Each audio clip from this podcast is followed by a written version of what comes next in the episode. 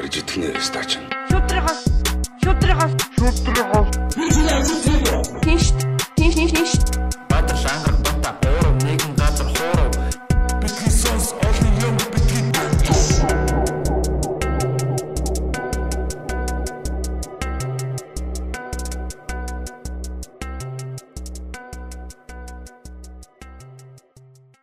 За юу цаана манайхаа Petissons podcast та Е. бүхэнд хүрч байна. Бид э, 53 дахь дугаар хүрсэн байна. Энэ хүртэл одоо бид нартай хамт байсаар ирсэн та бүхэндээ дахин дахин дахин баярлалаа гэдгийг хэлье. Баярлаа. Тэгээд би бас нэр нэг юм уучлалт гоохыг хүсэж байсан юм а нэг хүмүүст хэлчмээр байна. Би нөө 100 нөгөө нэг юм зүудний тухай гурлаа нэг ярьсан шүү дээ. За. Тэгээд тэрний дараа над руу амар олон хүмүүс зүудний тайллаа. Би зүудний бичиж явуулсан аахгүй тайлаад үгээд. Тэгэл би анхандаа ингээл хувцсанараа угааж захтаа ингээл заримдаа аудио кол хийгээл ингээ зүуднийхэн тухай ярьж мээрэл нилээн тайлсан. Тэгээд сүүлдээ ингээ нөгөөд ингээ амар их болоод би ингээ дийлхэ болоод бас яг нилээн хэдэн хүмүүсийг ингээ орхицсон л да. Тэгээд тэр хүмүүсийг яг нэр бодоол яваад байдаг гэсэн. Sorry бас яг одоо тэр мессеж нь хааж байгаа хинж үлээ бүр олдохгүй амар ихтэй дарагдсан байж Манай Бадрлын зүүд тайллын карьер бол бас харин тийм. Ачаалттай байна. Тэгээд та бүхэн маань бас хүлээцтэй те ханд ханд нь үздэй. За. Тийм манай өнөөдрийн дугаарын ивент итгэгчээр ангар компани хаашаа. Тэгээ ер нь бид цаашдаа ер нь подкастын эхлэн дээр нэг тийм реклам авдаг болъё гэж ярьж байгаа. Одоо тэгээ та бүхэн ингээд манай компанид аа, компанийн тухай мэдээлэл үйлчлэгийн тухай мэдээлэл өгнө. А бид нэр ингээд айгу энгийн нэртэй эхлэхдээ за ийм одоо ангараг гэдэг компани те. За одоо ингээд хүмүүст одоо өөртөө их ихтгэл харилж байгаа. За тэр чинь. За ийм кофений компани байна те. За энэ кофе бол одоо ингээд ийм юм үү те гэдэг ингээд айгу тийм энгийн үгээр сайхан тийм реклам хийдэг хэсэгтэй болж байгаа. Тэгэхээр та бүхэн бас бид нартай холбогдохыг хүсвэл Instagram, Instagram болон Facebook хуудасаар маань холбогдорой Petissons podcast гэдэг. Тэгээ манай спонсор бол яг гол спонсор бол мэдээж UB Comedy. UB Comedy Club. UB Comedy Club. Petissons podcast-ийн бүх дугаарыг итгэгч UB Comedy Club. Тийм. Тэгээд та бүхэн UB Comedy Club ер нь бидний хийж байгаа ажлыг дэмжихийг хүсвэл бид нар patreon.com гэдэг Patreon те Patron гэдэг байгаа. Энэ энэ нь болохоор нөгөө төлбөртэй контент үздэг тийм вебсайт юм билэ. Тэгэхээр одоо гадаадаас жишээ нь Look TV-гээр зарим улсаас бол үзэж болохгүй байгаа. Манай Live from UB Comedy гээд а одоо цувралын одоо 3 дахь энэ намрын 19 оны намрын цувралыг бид нэр Patreon дээр тавьж байгаа. Нэг нэг ангийн үзхийг үзхийг өсвөл 5 доллар гэж байгаа. А дөрвөн ангийн үзэх юм бол 15 доллар. А 8 ангийн үзэх юм бол шууд 25 доллараар бүх одоо 8 ангийг та бүхэн үзээд тэгээ тэр нь шууд одоо юу гэдгийг манад дэмжлэг болж ирэх юм аа. Тэгэхээр цаашдаа улам чанартай бүтээлүүдийг гаргах тэр одоо нөхцөлийг та бүхэн шууд өөрсдийн дэмжлэг оролцоогоор одоо бүрдүүлнэ гэсэн үг юм аа. Тэгэхээр бид бүхэн Patreon-оор бас дэмжлэг авч байгаа шүү. Тэгээд хамгийн гол нь гоё контент та бүхэн үзээрэй. Тэгээд тэгээд ямар санагдсанаа бас хэлээрэй гэж хэлмээр байна.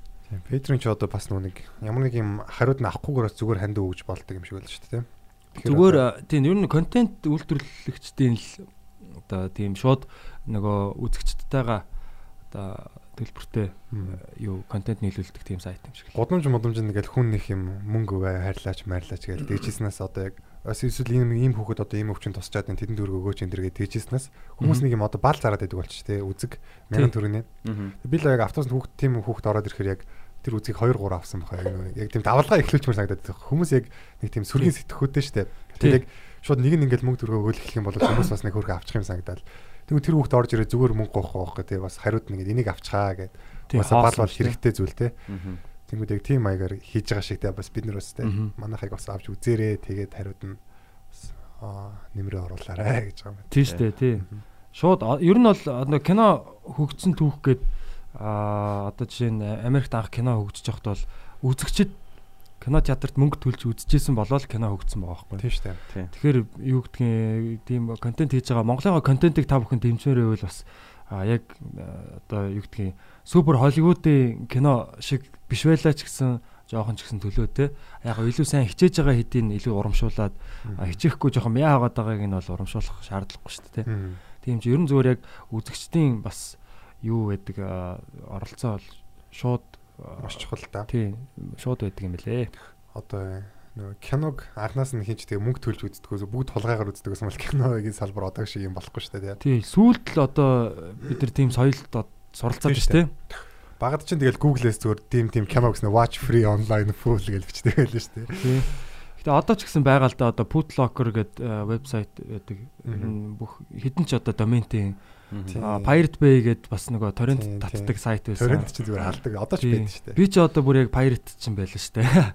Тэгээ бүр бүх тоглоом, кино, бүх юмнуудыг тэгж татдаг байсан. Тэгээд сүүл рүүгээ яг нөгөө тэр контент тийм платформуд нь өөрсдөө хөгжөөд одоо жишээ Netflix те сарын одоо 10 доллар ч юм уу төлөөл хязгааргүй одоо маш их контент байдаг те. Тэгэхээр яг тэр юун чанар нь сайжраад тэгээ авж байгаа мөнгө нь бас гайгүй багасаад эхлэхээр тэгээд өссөн өсөөгөө тэгэл заа заа гэл.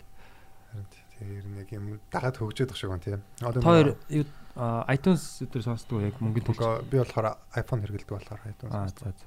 Гэтэл iPhone хэрэглэдэг. дууг дууг бол би одоо ч үнэгүй сонсож хэвээрээ яг Яг YouTube-оор ороод бас YouTube-ээр сонсож байгаа л да. тийм. Тэгээд нөгөө нэг FM-ээс очоод би бас нөгөө хөтлөгч байсныхаа давуу тал очоод архиваас ингээд бас тийм ховорцсон дуунуудыг олоод сонсдог л да айгуу гоё байдаг. Nissan-ийн шууд дөрвөн альбом ингээд авцсан тийм. Утсан дээр сонсоо явж байгаа. Нэр FM дээр яаж одоо Архив. одоо уран бүтээлчтэй би ингээд цомог гаргалаа те. Тэгээ миний дуунууд хит боллоо. Аа тэнгууд FM одоо миний дууг тоглуул тоглуулаад дундуур нь реклам явуулаад байвал яг надад одоо мөнгө өгдөг өх үү? Энэ өгөхгүй те. Ер нь тийм Үгүй л. Гэхдээ ер нь дууны дундор реклам явдаг шүү дээ. Тэр чинь 3 минутын юм чинь голоор нь 40 секунд реклам явуулж болохгүй шүү дээ. яг нь ер нь нөгөө нэг тэр нэг нэвтрүүлгийн бас тэр нэвтрүүлэгчин дундаа рекламтай байгаа шүү дээ. Аа. Нийт одоо тэр хөгжмийн цаг гэдэг юм уу те. Тэгэхээр яг тэнд явуулж шүү дээ. өгөхгүй юм. Ер нь л миний ба- нав байх хугацаанд ер нь ажиллаж байхад хүмүүс ер нь өөрсдөө баг мөнгө төлөхөд бэлэн байдаг шүү. Дууд явуулахын тулд эфемер. Тэр чинь анхандаа нөө тий. цацж байгаа юм л юм л та. Тэгээ ер нь аль алиндаа вин вин бол таард юм шиг үлээ. Эфемийн контент болдог. Тэнгүүд эфем тэрийг нас нөө хүмүүс тарааж өгдөг. Ялангуяа нөгөө шин залуу дуучид мочдыг одоо гаргаж ирэхэд бол эфем амар Тийм дээ те. Тэгэхгүй хинч танигдаагүй баг юм мөртлөө тэгээд. Тийм одоо манай Мабрант гэдэг нөгөө залуу орж исэн шүү дээ. Тийм. Тэрийг бол одоо ялдах ингээд ер нь амар өөрт нь амар таалагдсан учраас зүгээр ингээд айгүй их тийм бүүсэлж өгдөг байсан гэж. Мгм. Тэгээд зэгцэн ер нь тэр хоёр би миний хизээж таньдаг. Тэгэл явуулцдаг. Мгм. Тэгэл ер нь дэмжиж байгаа юм да тий. Тийм. Хуучны хамтлаг мамтлаг ирж исэн нэг нэр нь хэлээд яг одоо нэг Нилийн дээр үед бас гоё шатсан хамтлаг юм шиг л. Тэр мэр ирээл "Өө, ах нараа нэг ийм дуу байдаг штэ гэх. Тэнгүүд би оон гэл гэж байхгүй. А ах нарын дуулж исэн ахын дээр ингээд явуулаад өгөөч мөн гэж. Би тэнгүүд дөнгөж орж исэн болохоор яг найруулагчаас асуух зөвшөөрлөгөөр явуулж одоо бодоход нэг явуулчихад нэг яах вэ л байсан юм билээ л. Мгм. Тэгэл ахын тэдэн төрөг өгье мөгий гээл тэнгүүд би а болохгүй юм бас би тэгж дур мэдэж болохгүй та яа найруулагчтай л ярмэр гээл тэгэл найруулагч нь өөр өгөхгүй тэгэл юм болдго юм бэл. Зөө зөө. Телевизээр ингээд нөө хөгжмийн цаг гээл клип мэлип бодох гардаг ус одоо тийм юм байна уу? Ер нь. Аа нэг- телевизүүд. Тэр нэг volume plus чинь битүү хөгжим явуулж байгаа шиг л ч тийм. Гэтэ яг одоо хүмүүс клипүүд гарч магаал. За сайхан клип үзье гэж зурагт асаадаг шүү дээ. Энэ бол яг зурагтаа асаагаад YouTube руу орж смарт TV-гээр YouTube руу орох л байх л та. Тэгтээ яг одоо телевизийн яг тэр эфирийн юг хүлээж те дуртай дууг нь гаргах нөө гэдэг ингээ хүлээдэг цаг бол өнгөрчөөд байгаа шүү Тийм дээ. Хүлээдэг байлаа шүү дээ. Тийм. YouTube биш. ТV чатаар бичээд админер нь бичдэг те дуу муугаа захиалдаг байлаа шүү дээ. Тэгээ тэр өмнөх хэдэн дуунуудыг хүлээж иж өөрийнхөө дууг сонсч таашаалааж байгаа. Одоо 3 дөрөв дараа. Цасныхаа рекордыг асааж бичиж мичээ тэр дуу. Дуугийн тэгээд бүр жагсаачдаг байлоо. Тэр юу? Дараагийн дуу муу Тийм гэдэг. тийм. дараа талаараа мэдээлэл ирдэг байсан надад их юм. Дундуур нь сүп гээл. ТV чат ч бас нэг хэдэн жил явсан шүү те. Оо явсан явсан. Бараг анхны бараг сошиал медиа байсан юм шүү. Анхны ч гэжтэй. Аа за анхны сошиал медиа бол нөгөө сургуулийн дурсамж гэдэг. Дурсгалын дээр яг Тэр яг тэр бол яг профайлууд нь байж дэг те. өөр өөрсдийн профайл. Нэр тэрний талаар гоё жоок нэрээ биччихсэн шүү дээ. Марцсан. Тэрийг бас сэргээ яа. Тэр сүүлд юу гэж юм да. Манай Батаач бас Япон авчаад ирлээ. Японд очиод нөгөө торгоны өнгө юу вэ? Улаан байх ч нэ гэд хит хитэн залуучууд нэрээ хэлсэн шүү. Тэгээд Японд ирж үзсэн бүх аа битгий сонсогч нартаа тэгээд ер нь одоо ирж үзсэн Монгол залуучуудаа аа, бас хятад залуучуудаа бас ашигтай. Бүгдэнд нь баярлаа гэж хэлмээр байна. Тэгээд манай баяраа хот хоёр аа бас тайзан дээр бас хөөхөө үзүүлбэрэн төр үзүүлээд бит хоёр тамиг бол амар гоё хөгжилт тийм хөгжилтэй байсан л та. Гудамж мудамжны артистууд болсон яажсан юм. Тий. Перформанс те. Тэр нөө Shibuya гэдэг тэр амар алдартай уулзар байдаг нөгөө хүмүүс ингээл бүх бүх нөгөө дөрвөн зам ч юм уу таван зам ч юм уу тэрийг пак хааж агаад ингээд гардаг. Тэгээ тэн чи яг Halloween-аар бүр яг ингэж бүр цоглортын гинэ. Тэгээ өнгөрсөн жил бүр хүмүүс амар хүмүүс цуглараад тэгээ тэнцэн сохтон хүмүүс юу яагаад бүр ингээ машин хөмөрж мөнгөрөөд Йоо. 7 сарын нэгэн шиг юм болсон байгаа байхгүй. Тэгээд тэгтээ тэр хүмүүсийг бүгдийг нэг нэгээр нь бүр олсон гэсэн л дээ Японы цагта. За тэгээ энэ жил болохоор яг Шибуяд ямар ч тийм арх согтууруулахундаа зарахгүйгээд тэгэл бит хоёр нөгөө юугаа өмсөд самурай нинжагийн хувцас өмсөд тэгээ очиад яасан тий. Тэр яг нөгөө гарсан бичлэг нь болохоор ер нь хоёр дахь бичлэг нь эхний бичлэг нь тэр нэг лайв видеон дээр явсан байгаа. Бит хоёр зүгээр яг ерөөс ямар ч төлөвлөгөөгүй ингээд зүгээр тент ингээд зогсчихсэн чинь хүмүүс ирэл зураг авах лээдсэн байхгүй. Тэгэл ингээд бит хоёр нинжа минжа самурай болол зураг авах л байцсан. За хоёулаа нэг нэг шоу үзүүлэх юм үзүүлэхгээл тэгээ шоу жигтээсээ бүр ингээд байлдчихвал. Гэсэн чинь цагдаа нар ингээд яг болмол гэдэг. Болмол гэдэг. Тий нөгөө тэрүүгээр ингээд хүмүүсийг битээ зогсоороо яваа даа яваа даа гэдэг. Төгжрөл үүсгэсэн байна. Тий. Их орныхоо төгжрлийг авч очоо. Тий.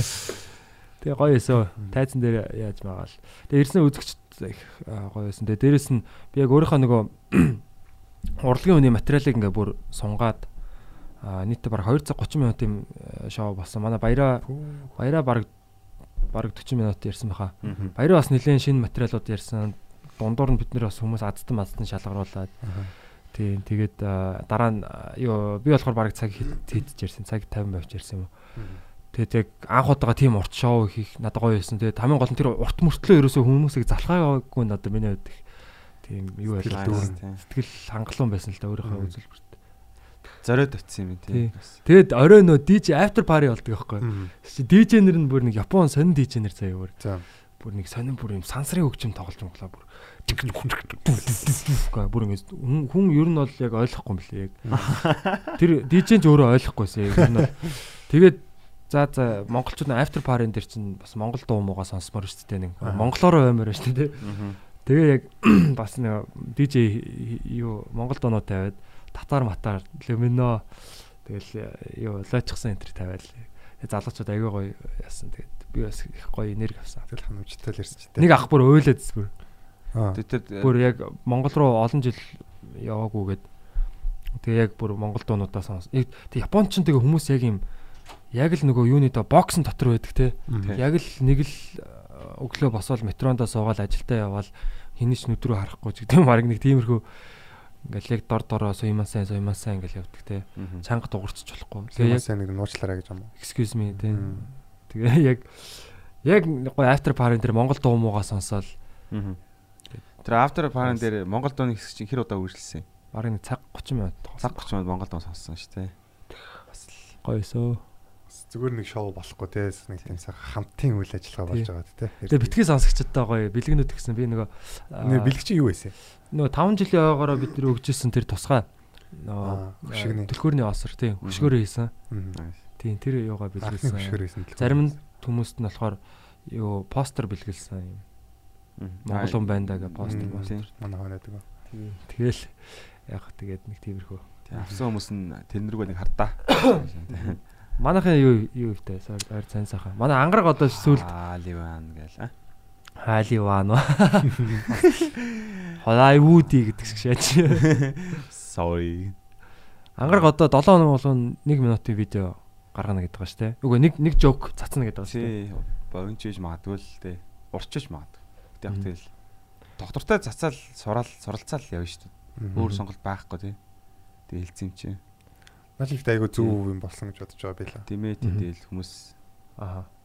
Хэдийн хугацаа хугацааны турш тэг цацгай 7 хоног болгоо. 4 сар хүртэл засыг гэж бодчих шүү Үү, тэгэхэр чи юу вэ? Хагас жил те 6 сар юм шүү те. Мм. Тий. Идрээ Тэгэхээр чин- төрсөлдөгч гарч ирэх нь дээ. 6 сарыг үржих нь 4 7 хоног гэдэг чи юу вэ? 24 юм уу? 24 бичлэг цацгана шүү те. Тий, тий. Хичнээн. Мгм. Тэгээ амархан биш гэдэг мэдлээ л да. Тэгээ өөрийг ингээд яг хавханд оруулаад тэгээд боломж шахаж байгаад өөртөө л үзэхгүй л одоо хин Комфорт зоноос одоо хүчтэй гарч байгаа л өөрөөсөө нүр туландаа уусаа сайн биш юм чинь тэгэл сайн болох байлгүй гэж үздэг шүү дээ. Аа. Сонголтгоо. Тий, яг ангаргийн яагаад их болсон аа тэгж 7 хоног болгоо видео гоо цацх болсон шалтгаан надад их таалагдсан гэх юм уу? Урам өгсөн. Одоо жишээ нь ингээл юмаа цацхгүй те. Ингээл чимээгүй яваалах юм бол ингээл яваал байх гэж байгаа байхгүй. Тэ одоо нөгөө л идрээ содо бата гээл те тэгж л ярьдаг хизээч одоо юу гэдэг юм те те ер нь ойрын хугацаанд бол ингээл гарч ирэхэд хэцүү те тийм ч ерөөсөө ингээд хүчээр хүчэндэж нүдэж ингэж гарч ирэх хэрэгтэй гэсэн тийм айгу зөв тактик барьсан л та. аа гэтээ юуны хувьд бол би чанарын хувьд бас одоо юу гэдэг те? Аа Ялчгүй шүү дээ. бас одоо хүн өөрийгөө шахахаас өөр аргагүй болж байгаа юм л да. 24 чанаргүй бичлэг цацвал бас. Тэгээд яг жоохон сонирм байхгүй өөрийнхөө брэндэд баг эсрэгээр сөргөөр нөлөөлчих юм шиг. Тэгэхээр би бас яг энэ бол ер нь бол эрсдэлтэй хүн эрсдэл үлээж байгаа юм л да. Ийм зүйл угаасаа тохиолдно л доо. Тэгээ тэрэн дээр сэтгэлээр унжаагаал бодоол алдаага бодоол засаал цааш явна гэсэн л төлөөл барьнад тэгэл өөр бодлоо авахгүй л юм л да. Хүлэгээл энэ тэгэхээр тийм шүү яг нэг хөгжлийн хэлбэр нь өөрөө угаасаа яг тал нь эрсдэл. Тэг яах вэ тэгэл энэ шимчээд юу алдах вэ? Одоо тий. Алдах юм алга. Суулцах боломж байгаа нь байгаа юм байгаа тий. Суулцах боломж байгаад нь сайн баярлах хэрэгтэй гэж бодож байна. Тийм. Тэгээ манай сонсогчдод л анхнаасаа сонссон сонсогчдод бол яг ангараг бол зүгээр ингээд нүдэн дээр ингээд хүмүүст инспирэшн болж байгаа байхгүй тий. Анх тэгэл би нөө би барилгах гээл нөгөө эхэлчихсэн тэгэл одоо ингээл комедиан гэрээ дуран бүтээж болсон тий. Тэснэ одоо бүр ингээд 7 хоног болгоо нэг видео цацна гэдэг чинь баг идрээч их цацдаггүй шүү дээ. Тэгмэд өөрийгөө бүр ингэж дайчилж бас тий. Тий. Явж ингэдэг бол бахармаар зүйл л дээ. Хичнээн. тий тэгээд юу гол нөгөө энэ хүн заавалчгүй сайн байж иж эхлэх шаардлагагүй байгаа байхгүй тий Тэгээ юу тий сайн болдог. явц дундаа сайжирж байгаа жагаа нь бүр хүмүүст илүү одоо нөгөө үзэж байгаа хүмүүст илүү тийм дэмжих юу төрүүлдэг гэх юм Тий, тий, тий. сэтгэл төрүүлдэг гэх юм те Нэг завинд байгаа юм шиг Тий. мэдрэмж гэдэг. Тий оо энэ залууч чинь ингээд сайжраад штэ гэдэг юу харуулж байгаа чинь бүр улам одоо чамайг дэмжих тий. тийм Би шалтгаан яг өөрөө бичлэг үзэж байгаа байхгүй яалч юм уу ингээл сайн биш байгаагаа харж байгаа байхгүй уусаа. Миний бодсон зүйл биш байгаа байхгүй. Цацаал харж байгаа байхгүй. Алдаануудаа хараад яа гэж бодож байгаа юм чинь тэгэл би ч нэг хүмүүсийг задлж үзсэн шүү дээ. Яа тийм амар байгаа юм бэ ч гэдэг юм ингээл айгу гоё байгаад байгааг би ингээл хараад бишрээд идэх байхгүй. Аа. Яг тэр үднэс ингээл харахад бол өөчлөөр байгаа байхгүй. Миний хувьд бол тэгэл засах хэвээр байна. Мгм. Яг одоо л суралцж эхлэх юм шиг байна. Ер нь бол хүмүүсийн одоо юу гэдэг хэлж байгаа юм бол гэвэл шингээж авч байгаадаа баярлж байна л та. Яг ингэ хүмүүс ингээд амар ингэ олоолаа ингээд за үгүй миний эргэн тойрны дотн байгаа хүмүүс хүмүүс чи өндөр сайн байлаа байлаа урмын бодол яг хичээж байгаа юм бодол хэлнэ штэ. Жон жон тоосоо өргөдөөл тэгэн гут ингээл магаас нь тайсан дээр гараад өгч байгаа байхгүй. Тэгэл ингээл тэр нь дахиж нэг жоохон ингээл нэг үйлслэр ингээ яваад тахаар бол утгагүй болчиход байгаа байхгүй. яг олон сарын графаар харангууд тэр чинь тэгтээ мөсөлттэй харагдаж байгаа шүү дээ нураал босоол нураал босоол ингэсээр байгаа л Яг сайн комедийн болох ганцхан яг тойрхон аргагүй ганцхан зам юм би бол маш сайн ингээд аа, туршигдаад ингээд сэтгэлээр унаад ч юм уу те тэрнээсээ ингээд цап гээд тэнцвэртэй ингээд хөөрөлгүйгээр дээшийг бас хөөрчүүл бүр доорт доош унсаасаа долондор болчиход байгаа байхгүй. Жохон өөрийгөө хөөрнө гэдэг нь ингээд тэг гинт би өөргөө яг сайн одоо юу гэдэг сайн байгаад дийн ч тийм үү те? Нэг одоо алтхааг болчихлоо ч тийм үү? Тэр байдал нь бүр ингээд доош унснаасаа долондор болгоод тэгвэл юм тэнцвэртэй байхын тулд хүмүүсийн комментиг уншаал жоохон хөөрөнгөд коммент уншаал тэгэл жоохон сэтгэлээ унаж буцаахаа доош нь дараал эгийг гол дараад байгаа юм л да. Тэгэд бол амар эргээр нөлөөлж байгаа. Над бол хүмүүсийн сөрөг коммент бол бид энэс ерөнхийдөө бол яг яаж ашиглах гэдэг юм таашл авахыг би олсон. зөө зөө Тэрэн дээр бол айгүй гоё байгаа. Сөрөг коммент. Мгм. Тэг эхлээд нөгөө хүний анхаарлыг ер нь одоо чинь Конор Макгрегор чи ер нь нэг тийм штэ. Амар том ярддаг. Тэ, ста алан талан ста баг ингээл доромжл доромжилж байгаа л яг зодолтол дуусан утаа тэрвэрлдэ наачдаг те. Тий. Тийм гоё шиг хүндэл үзүүлдэг. Тий. Яг ер нь тэрэн шиг байгаа штэ. Мухаммед Алигаас л эхэлсэн юм шүү дээ тий. Аль дээргээс. Али чинь бүр өөрийгөө тэгдэг байсан гэж байгаа штэ. Амд гвэрс гэх бүр яг юм. Тийм аимдаг. Тийм шүлэг байдаг шүү өөрөө. юу болоог байхад авраг болоог байхдаа би өөрийгөө бүр хамгийн шилтгэн гэж гэд- гэдгийг хамгийн шилтгэн биш гэдгийг мэдсээр байж би өөрийгөө хамгийн шилтгэн гэж хэлдэг байсан гэж хэлж байгаа байхгүй. Fake it till you make it гэдэг Тийм. болтлоо. Тийм үнэн үнэхээр тийм болтлоо зөв өөрийгөө хуур гэдэг тийм одоо сэтгэл зүйн техник аль дээр явд явцсан байхгүй. Аха. Тэр чинь нэг бас яг өөрийгөө хуурахаас гадна өрсөлдөгч нэргөө бүр ингээд рингнээс гадуур дайрч идэх те. Хин билээ нэг амар аврахтай таарсан гэж байхгүй. Тэгээ угаасаа ер нь бол дийлэхгүй гэдгийг бүгд мэдж байгаа. Тэгээ тэгсэн чи яг зүгээр ингээд рингнээс гадна ялцсан байхгүй. Нөөдгөө битүүд оромжлоод Сэтгэл зүгээр нь. Тэгэл яг нөө нэг ринг тоглоом тоглолт ихсэн чинь нүүт нэг зүрх нүдэж штэ. Тэгээд өөрөө ингээд хаагаал зодуулаад дээжээс нэг ингээл яг ойртонгод чихэн дээр ноч шивнэл ерөөсө чадж байгаа юм чи өртөл юм уу? Би арай их юм хүлээжсэн гэл. Тэгэл зодуулаа. Нүүдг нэг амар тийм лаг сэтгэл зүйн хувьд ч гэсэн айгу хүчтэй лаг тамирч ингэж байгаа байхгүй. Тэгсэр тэр сүултээ бүр ингээ уурлаад ингээд бүр ингээ нүдэд хамаг тамираа баарад тэгснийхэн дараа айлын нүдэд ялж байсан гэж байгаа байхгүй. Вау. Али чи бас солиотой солиотой мэддэг бас гэсэн яг хэн блээ дээ. Sony list нөлөө. Би бас буруу сайн мэдэхгүй л дээ бокс. Гэхдээ нэг удаа бүр яг тоглолт одоо болохгүй л нэг э, хэдэн 7 хоног юм те. Орой нь гадаа зүгээр машинтай ингээ зүгээр цонхруу нь хараад ингээ суугаад.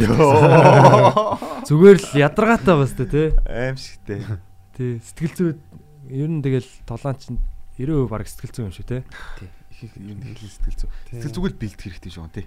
Ер Ер нь ямар ч юм дээр тийм бас эрхэн ойлгомжтой юмыг бол тойруулаад явах үү. Одоо би нэг- шиг амсаж ирсэн дээр юм шиг. хадан давраад байгааг анзаарснаа тэр нэг. Тий манай бадрал Тэн дээр одоо нэг юм чамлахаар чанга гатга гэдэг үг бол яг бидний амар гоё байгаа л та. Авиржихад ингээ заримдаа ингээ маш ингээ өчүүхэн бүр энэ одоо хиний дөрмөлж байгаа байрцаад их цаа бүр. Ийм хэн байрц. Тэгвэл яг нэг чамлахаар чанга гатга гэдэг. Тэгээ яг тэн дээр бол яг ингээ сэтгэл зүй болстой амар чухал юм байна. Би анхандаа бол зүгээр тэр чинь одоо яг авирахад одоо юу сэтгэл зүй байх та хан дээр ингээ баахан бариул тавьсан. Аа. Тэнгүүд юусоо яг ингээл нэг юм өөрийгөө чадан чадахгүй гэж бодгол амар чухал юм байна. 50 50 харагдаж байна. Тэгэл бас баланс яг тэр нэг төвчээр тэр нэг ингэж одоо би тэ энийг ингэж явж сурна. Одоо дээшээ бол би одоо ингэж дээшээ авирах тал дээр би бүр амар байхгүй одоо. Тэр зааланд хийсэн хүмүүсийн хоёр тамирчны рекорд за 2 секунд 85 байдаг заяа. Хэдэн метр вэ? 5 метр гарan. 5 метр чи одоо баг 2 Тэр нь бас 2 нэг 3 давхар байж. 2 давхар байж. нэг заалны өндөрлөл гэсэн үг дээ. Аа. Тэгэд тэрлүү болохоор би яг ингэж зүгээр яг хурдны техникийг ингэж яг удаан ингэж хийсээр байгаа сүлд ингэж зүгээр рефлекс болоод миний би Мгм. Тэнгүүд одоо ингээд 4 секунд авирдаг болсон заа. Тэгээ би яг тэр 4 секундынхаа бичлэгийг үзэнгүүд яг ингээд тэр 3 дахь удаа очихдоо 4 секунд шүү дээ. Тэгэхээр бүр яг тэн дээр бол би бүр амар авах. Тэгээ ингээд бичлэгээ үзэнгүүд бас ингээд алдаа байгаад байгаа юм ингээд. Хөлөө яг тэгээ яг шүүрэн дээр биш жоохон дээр тавингуудаа доошо буулгаж байгаа. Тэр секунд аа нэмэх юм бол бас ингээд цаг яг төгс тааруулаад нэмж болохоор байгаа байхгүй. А тэгтээ нөгөө хажуу тийшээ ингэж нөгөө юм уруу уруу юм дээр те хоошоо гидээс юм дээр хажуу тийш явна гэдэг чинь бүр анханасаа би чадахгүйсэн за. ийм бүр ийм налуу өстэй бүр. Гидгэр юм дээр хоошоо гидээчээд Тэр чин баг ингээд гарнаасаа зүгдээд явж гин гэсэн үг үстэй тий. Тэнгүүд яг тэн дээр би ингээл анх намайг тэрлөө очиод хийгээл тэнгүүд би ёо яагаад юм хэцүү юмроо заавал явуулж байгаа юм гэл. Тэгэл нэг үнэхээр ингээд амар хэцүү байдаг. Тэгээ голд нь ингээд яг тэгж хэцүү ядаж хахад ингээд маш жижигхэн барьт таарчхаар би одоо яах юм бэ өөрөө дандаа ундаг за. Тэгэл яг маш төвчээртэй яг ингээл ангараг одоо комеди дээр яадаг шиг ингээл оролдоол ингээл хийгээл ерөөсөө тийм өөр юм руу яарахгүй. Тэгэл ингээл балансаа олоод яг тэр техникийн дагуу ингээл мэдрээл тэнгүүд сүултээ яг тийм рефлекстэй болчт юм байна яг ойлгож эхэлж байгаа байхгүй одоо юм барьцнаас чинь би хоошо гидий байгаа учраас ингээд ингэж ихц барих юм бол би хоошоогоо миний чинь хоошо татж байгаа. Тэгэхгүйгээр доошоо ингээд унжчих юм бол миний нөгөө гар одоо барьцнаас одоо доошоо татж байгаа гэсэн үг. Тэгэхээр халтрахгүй доошоо болно гэсэн үг. Тэгэл тэн дээр ингээд яг төвчээртэй үзээл байгаа яг нэг юм самуура нэр ингээд нэг юм хоосон агаартай ингээд тулдаал байж чинь яг тэрэн шиг бүр яг ингээд юм амар амгалан мөч байсан. Тэгээд яг спортоор хичээлж байгаа цусны судасны эргийг сайжиж байгаа даа ч юм уу. Яг тэрнээс заалнаас гараад явхад надад ингээд янз бүрийн амар гоё гоё жокнууд санаа ингээд бүф яагаад өмнө бодоогүй Мм. гэмээр айгу орж ирж байгаа. Тэгээд спорт ер нь айгу спорт ер нь айгу сайхан шүү. Тэр хаана байдаг газар вэ? Тэр болохоор зайсан дуурсаа гэдэг клуб байгаа. Тэгээд мобис тэр багшийн дэд дээр бас байдаг. Нэг ороход нэг ороход болохоор 15 сая төгрөг юм байлаа л дээ. Тэгээд сараар болохоор одоо яг юм би реклам хийгээ шашлаа. Нөгөө реклам тал та. Өнгөө рекламд өглөө шүү ямарсан. Аа оройд оройгоор бүртгүүлэх юм бол юу юм бэ лээ? 120 мянган төлөөд 2 сар одоо ханд авирч болно. Тэгэнгүүт аа, юу яагаад хэдээс хойш 8-аас 10 хооронд. Тэгвэл яг миний нөө шоуны цаг таараа би оройд нь бүртгүүлж чадахгүй өдрөөр бүртгүүлсэн. Нэг сараар 120 мянгаар явж байгаа. Тэгээ яг би яг Facebook дээр нь стори хийж байгаа л да. Тэг хүмүүс хараад бас очиж байгаа юм байна лээ. Ангууч өдр явчихлаа шүү дээ. Тэг ангууч бол намайг очиход байсан угаасаа. Аа тий. Бид тэр нэг хажууд тийш авирдаг тэр нэг жижиг улаан барьцдаг. Тэрэн дээр чинь бид хоёр хоёлаа ундаг тэгэл. Энэс тэ новшин барьцаа гэл. Аха. Тэгэл ангуучаас тэгтээ гайгүй сайн барьдаг л та. Цаа чи угаасаа атлетик одоо ерөнхий юу би балдрын юу бол айгүй сайн шүү дээ. хүн ер нь яг нэг тамирчин. Мэргэжлийн тамирчин. нэг одоо би билдер хөгжчихөр бүгд юу ороодох боломжтой болчихсон юм шүү. Аа. Би ч одоо сакс максан зү үнэхээр юу шүү дээ. Тэгсэр нэ одоо тэгэл нөө нэг бид нар чинь Аа. ханд авираад нөө шуу ингээд мэдээг болчдөг. Тэнгүүд нөө нэг тэрийг одоо амраах гэж ингэж гар дээр сүнэдэг эсвэл яадаг сакс тоглодог. Тэнгүүд би чинь Амраах гэж сунааж идэг нас. дасгал хийж амрааж идэг те. Тэнгүүд яг ингээд сакс макс шидээд үүсэн чи яг ингээд бас яг ингээд техникийг сурах юм бол бас тийм амар хэцүү юм биш байгаа байхгүй. Тэгээд би ч өмнө ярьж ирсэн нөө нэг э, нийгмийн төвшөртэй хүмүүс нөө нэг яаж харж байгаа бол юу гэж бодож байгаа гэдгээс айдгаас болоо сакс тоглож чаддаг байсан байгаа байхгүй. Йоо, тийм үү. Тэгээ одоо нөгөө яг өөрөө яг тэр юугаа давт нөө нэг мэрэгчлэр ажиллаад нөө сэтгэл зүйн бүх юм зэгцэрч хэрэг хүн юу нэг амархан болчтой юм шүү дээ. Би ч нөө 2 сард нөө нэг одоо ажиллаж байгаа байгууллагад ажилласан шүү дээ. Тий. Тэгээд нөгөө нэг онцлогоо хэлгэцэн гээд бүр нэг амар сонир болцсон явж исэн шүү дээ. За. Тэгэл нөгөө депрессийнхаа бүх шалтгаан малтгааныг ойлгоцсон. Тэгээд яг ажиллахгүй байсан ч гэсэн хэдэн сарын турш нөгөө шалтгаанаа ерөөсөө мэддэггүй байсан байхгүй. Тэгээд тэрийг ойлгоод ингээд амьдрал зэгцэрч хэрэг чи ямар ч амар болчтой. Нөгөө нэг их гонглж суудаг цаг би ингэж боддог гэсэн байхгүй. За энэ их одоо гонглдаг цаг байхгүй болоод би ч насаараа л юм байсан. Тэг өөр хүн болчоор би баг өөртөө таалагдах юм болов уу болов гэж боддог байсан. Тэгсэн чинь ингээл өөрчлөлтөө бүх юм хөнгөн болчингууд ингээд дагаал амар гой гой хоббинууд ингээд дагаж орж ирээл те. Одоо бидний хийж байгаа ажил мажил ингээд аюу гой юмнууд ингээд дага бонус болчихж байгаа байхгүй. Бараг гониглох нь чиний яг identity байсан юм шиг. Чи өөрийгөө тийм гонигтай залуу гэж боддог гэсэн юм шиг.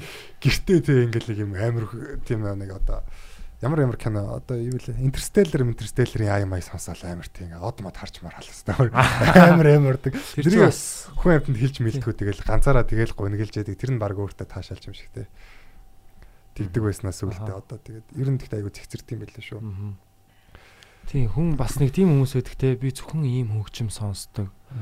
Эсвэл би одоо дасгал хөдөлгөөн хийдгүү те тийм зөвхөн тархиал хөгжүүлдэг. Аа те нэг тийм хүмүүс байдаг. тарихтай. тэр ч одоо тэгээд Гэтэ гэтэ яг хүний тарих яг биеийн болчинтойгоо бас яг холбоотой байгаа даа байхгүй. Яг одоо дасгал хийсний дараа бол хамаагүй шал өөр одоо нэг юм ачаа хөнгөрөөд байгаа ч юм шиг те. тийм Биеийн тэр цусны эргэлтэлтэй Тийм яг надад л тийг санагддаг. Би бас сая нөгөө баг сүүлийн за чанга ирээ дуусгачаад аа нэг хэсэг жоохон суларлаа л та. Тэгээ Одоо буцаад чанга руугаа орж ийн. сул 90 10 сул Тийм, 10 Сул сул 15 явчих байж. Тэгээ дунд нь яг нөгөө юу муу хийгээл ганц хоёр э, йог мог хийгээл ч юм уу те. Өдөрт нэг жоохон жоохон юм хийгээл. Гэтэ яг нөгөө төмрөө өрөхгүй жоохон яваадсэн. Тэгээд сүүлийн яг 3 хоног яг дасгал буцаад төмөрлөгөө орж байгаа. Тэгсэн чинь яг тэр сул 15 дээр бол яг миний бие ингээ бүр хөшөд дэдэг болцсон байсан байхгүй. Тэгээд яг нөгөө сүүлдээ бүр хаширд хаширдаг болцсон заяа. Дасгал хийхээс яа гэж залхуу өрөөл за унти унти. Бараг унтсан илүү болчон амарна ч гэдэг юм. Тэгж бодоодсэн чинь хүн яг дасгал хийснээр илүү болчонгаа амраад юм шиг санагдсан надад. Тийм шүү дээ. Яг дасгалаа хийгээд сонголтоо хийсний дараа ингээ хамаг би хөнгөрөөл чихнээсээ яг амрах яг төлөвтөө орж байгаа юм шиг. Тэгээ уусаа нэг амар фитнесийн том том биетэй ингээ мангас шиг биетэй гараад идэв шүү дээ. Тий. Мангар том юм талах шиг атар талах шиг болчихсон болчихсон те. Тэр гараад чинь гэртээ хоёр хэд оноо л та бүр пиардаг гэсэн шүү дээ. Амьсгаа олдог гэсэн дээ. Юм хийхгүй болоо. Нөгөө болчингууд нь яадаг юм аа ингээд нэг бас нэхэд ингээд фитнесээ нэхэд бас та аар хэцүү байдаг гэсэн. Үхдэг гэсэн. Сул ер нь тэгдэл юм шиг байна. Нэг тасцсан юм аа. Тэр том болчин чи юу ч хийхгүй бай юу ч хийхгүй байгаад иж болдгоо юм шиг байна л да. Миний ойлгосноор л Агшаал тэгэл одоо нэг яадгийн хатангашраал нэг тийм сонирн болт юм шиг. Нөгөө ангаргийн нөгөө яриад байсан нөгөө шинжилгээ өгье гэдэг санаачлага ба штэ. А тийм би- нэрээ шинжилгээ өгсөн. Тий, эмэлгээр хэсэг явлаа. Тэгээд нөгөө нэг цусны юм уу ингээд өгчийгээ тэгсэн чинь надад нэг зөвлөлт юм байна. Юу өч цусаа өгчих гэх юм бол юу яадаг гэд. Шин цусны чинь ингээд бүх төрлийн шинжилгээ хийгээд өгчдөг гэд. Тэгээ би явж ирсэн дээр нөгөө манай аялагчид подкастт орсон штэ. Тий. Тэгээ тэр залуу нөгөө дээр зааланд таарлаад авирдаг зааланд таарад Аа. Маргааш бид цусаа өгч байгаа юм сайн үл сайн чи өөхүүгээ тэгдээ. Оо, Тэр нөгөө за тэгдэг маргааш очиад өгье гэд. Тэгэд өгсөн өнгө өгөх юм бол манайхаа яг тэр цусны одоо бүх одоо БЦ вирус дох тэгээд тэмбүү гэдэг чинь бүгдийг нь гаргаад өгчт юм байл шүү. Тэгэхээр бас цусаа өгнө. Тэгээд цусаа өгдөг чинь бас 3 хүний аймаа ордог гэж байна. Тэгээд би тэрийг юусэн мэдээгүй байсан. 3 хүний амаа. Тэгээд би чинь нөгөө Ямар бүлгийн цустай байна? би болохоор 0 бүлгийн цустай нөгөө ер нь донор бүлгийн цус гэдэг юм байлаа. Хамгийн одоо төгөөмөл байдаг. Вау. Тэгээд би чинь нөгөө шүхэр мөхрээр үсрэл бас нэг юм бага юм хийлээ штэ экстрим юм. Тэгээд тэднэрээс бол би юусаа тэгж айж байгаагүй цусаа өгөх надад аим шигтэй амарсан. Яа. Миний шинэ айцтайгаа нөр Зүүнээс айд юм уу? Үгүй зүүнээс биш. Яг ингээд нөгөө өмнө ээжтэй би жоохон шинжилгээ өгч ирсэн юм аа. Яг эндээс ингээд цус ингээд гараад тэр гуурсаар явж байгааг харахаар ингээд дотор мухаараад байгаа байхгүй. Йоо. Сэтгэл зүйн юм байлээ ерөөсөө. За. Бас тийм. Тэгэл яг гараад дуусаад ингээд бүхэлдээ улаан болчингууд ингээд нэг тийм амар биш байхгүй. Мгм. Тэгээ би сууж исэн чи гинт ингээд хүмүүсийн яриа мэрэ нэг цаана болол нүд бүд харахуулал явчихтээ. Йоо. Тэгэл би заа ухаан алдах гэж бодол совилгч аа гэснээр өөрлөгөө заачаал тэгэл нүдэн цаахгүй. Тэгсэн чи ирээл шууд санал хоошоо болгоо сэвэл заа. Тэгээ би энэ энэ бол үнэхээр сүрчгэнж байгаа санагдах байна. Тэгээ тэр одоо өрөөнд байгаа хүмүүс яах ч хөө ингэ зүр өгөөд байгаа байхгүй. Тэгээ би бол яг бас 100% болчихор биш шүү. Бас би шүхрээр үсэрдэг те хад модод авирдаг янз бүрийн хийдэг. Тэгээ тэр болоод үнэхээр миний чиг амар айцуудын нэг бас яг тэр нийгмийн айцын дараад орхол баг айц баг. Тэгээс. Яг ингээл зүр яг жинхэнэ нэг Японы хайку саунд орж байгаа чинь нөгөө сипуку үйлдээд тэг яг тэр нэг яг амин тасарч явах 3 секундэд ингээ нөхөнс нэг бичсэн шүлгнүүд байдаг дээ те. What? Нөгөө үхлийн dead poem моем гээд Йоо, Тийм үү? тэр харакирины дараа Оо ши. За юу вэ? Завтай юм те. Шүлэг.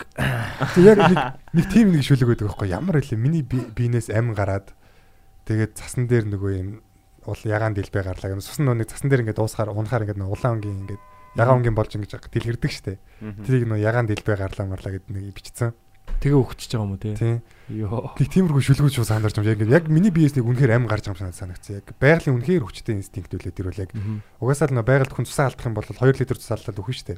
Чамд хэдэ авсан? надаас 500 авсан Тэр би яг 450 төгрөг ухаалсан Жухаалцсан юм уу? ухаа гүцтэй алдааг үлдээ тэгтээ яг алдгаа шахсан Ханахуулсан уу те?